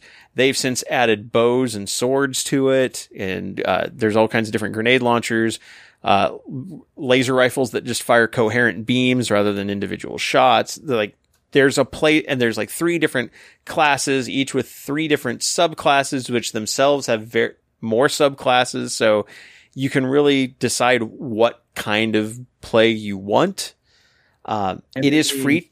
What that's coming out in November? They're adding a fourth subclass to each. Yes, every every faction get or every yeah every class gets a fourth subclass. In it was originally in September, but as I said, due to COVID, everything gets delayed. So that is now been pushed to November. Um, if you want to get in, now is a good time because in November, they're moving the storyline forward a bit more. They've been doing like episodic, like every quarter, been doing like a season that moves the story forward. And the one that was going to hit in September and will now hit in November is actually going to close off a few planets and then a couple of new ones will open up. So, uh, now is actually a good time to get in and kind of play some of those activities. Yeah. If, you know, before they go away and go into what they call the vault, which means they could come back later in some form, but uh, they they are going to be kind of rotating content out. Uh, it is free to play. You can download the base version, uh, like on the PlayStation Store, Xbox Store, Steam. Uh, however, uh, if you want to play the current storyline and get into or get into the new expansion that will hit in November. You do have to pay for those. Uh, but yeah, the game does have, you know, it's got a lot of good gameplay and like I said, very neat to look at. And they do have microtransactions, but they are really just cosmetic. Like, and they've made it so that, uh, you don't, you can still have some really cool looking gear without having to pay anything beyond the price of like the, the subscription which again is like a one-off subscription for like a whole year's worth of content. So it, it's a lot of fun. Yeah, I just kind of like one day, and it was it was funny because like like a, about a month or so ago, I was just sitting down and going through looking at games that I had installed on my PS4, and I was like, hmm, I haven't played Destiny in a while since they went free to play. I wonder how it is right now and I had not played since they did their switch over to free to play. So like I had, you know, I kind of had to to retweak everything, and like all my gear was way out of date. But I was able to level up and catch up with the rest of the game very quickly, and play you know play through like play through the basic storyline of the latest season, and I've been having fun. And it's something like I you can throw throw a lot of time and effort into it, but like I'll play like a couple hours, a couple of days a week. And then I've like I've done my stuff for the week and I'm happy and I you know I got my fix and then finding out like I'm sitting here on my computer and all of a sudden I still see a little Steam alert Dennis is now playing Destiny 2. I'm like, "What?" and then found out like a, yeah, around the same time like you got into it like friends that you know from like other online gaming, right? Yeah, they they said, "Hey, since the the main game we play is had its releases delayed as well. Um, they said, "Hey, why don't we check this out again? It's been a couple years." And I was like, I kind of be, did it begrudgingly just to see what it was like again, because I had some gripes that it was in the past. If you fell off the leveling slash loot train, you were just so far behind, you, you just couldn't catch up. But I had the same experience you mentioned, Rob. Within like a few days, I was caught up to the new cap, so I felt like I could contribute to the new content, and I did buy the expansion so I could actually play all the current content that they've got out now. Mhm. And it, and I think it's it was more fun just playing with people I knew, and and I think that's what what drew me in is the social aspect of hey, here's these guys online. I mean, there's so much you can do solo, and technically sometimes there'd be like three of us online, but all of us are doing our own thing. But it's nice to have the opportunity of saying, "Hey, I want to go run this. You guys interested?" And then people can pop in the party. You can just pop on their the, theirs and just go and, like you said, um, shoot things, get loot, be done. so Yeah, and there's a like there's a lot of matchmaking in the game. So if you Yeah. like, I my every because like a I'm on a different platform than you, so I can't play with you. Although they do have cross cross platform accounts, so if I wanted to, I could install the game on my PC. I'd have to re-buy the DLC, which is one reason I haven't right, because I'd have to buy a second copy of it. But then I could just basically mark my character as cross-platform and then like play on the play on the PC, have all my like have my character the way they are on the PS4, play it, save my progress, and then go back to the PS4 and have all the progress I made on the PC reflected there. So that's that's very cool. But I And don't want to drop in the hundred dollars on like that in the expansion. yeah, and, and well, I think some of it uh, it's either the uh, no, I think it's the season passes carry over. One of them carries over between the two, but I didn't pay that much attention. But, but that's one of the reasons why we I got restarted is one of the guys plays Xbox only, but since cross-platform had become a thing and it's very stable now, Mhm. he's playing with us on PC, which he couldn't do in the past because we were on PC and he was on Xbox. Yeah, I think Xbox and PC do allow cross-platform together, but like no, I mean, you know, he he, he has both. Oh, he went ahead and bought it on Steam. But yeah, the, the cross save, like you're saying. Okay, gotcha. He can actually play on both. So now, if he's got friends on Xbox, he plays with the guys on Xbox. If he sees us on, he comes over and plays with us on PC. Cool. So yeah, it, it's I, I think it it's fun to get back to it, and it's fun to just shoot things up, and there, like I said, so many activities, and a lot of it does have matchmaking. So like I said, if you don't know anybody, like like I said, my like they have clans you can join in the game. Mine, I'm the I think I'm the only person still in the clan, but Yeah, uh, was the other thing. When we came back, we we said, "Oh, almost everybody's gone. This is weird." yeah. so I, uh, but th- there's there's so many things where it's like, oh, here this particular kind of event, we'll find two other people who are doing the same kind of event and throw them into a group with you, and it Yeah. works. It works really well, you know. So, but then there's other stuff where like they don't support matchmaking, and you have to have a predetermined group. So, for example, like all the raids in the game, you have to have a pre you have to have a, a group going into it. Otherwise, you're going to solo it, and you will fail because they are not made to be soloed. Well, and that that's because most of the raids have a lot of mechanics that you have to have communicated in coordination. Right. I mean, yeah, it's it's made to be that way. Like they want you to be uh, like that. But at the same time, like there's plenty of group. Like there's like if you find go to the it's Reddit slash r Destiny the game is is the Destiny Reddit, and there are links there that will take you to looking for group Discord channels and things like that. So you can find people to play with if you like if you want to join a new clan or if you want to find people to do those non-match made activities you can find find people. There's com- entire communities that popped up supporting that. But yeah uh, like i said it's free to play. So try it out if and if it seems to like tickle something that uh you you w- w- didn't know you were missing or you had put it away for a while and came back to it um, give it a try. It doesn't really cost you anything other than the time and space to download it. And uh, yeah, I, I've had a lot of fun with it. You have too, and uh, yeah, it's it's a good time. And speaking of time, that is ours. So this wraps up episode 221. Uh, next episode, I'd like to talk about Crusade. We'll see if we get a chance to to do that more now that we all have copies of the rulebook to go through. But until that time, uh, from all of us here at Preferred Enemies, I'm Rob. Kevin. Dennis, Good night, good gaming, and oh, hopefully the app will get here in some usable form. Good night.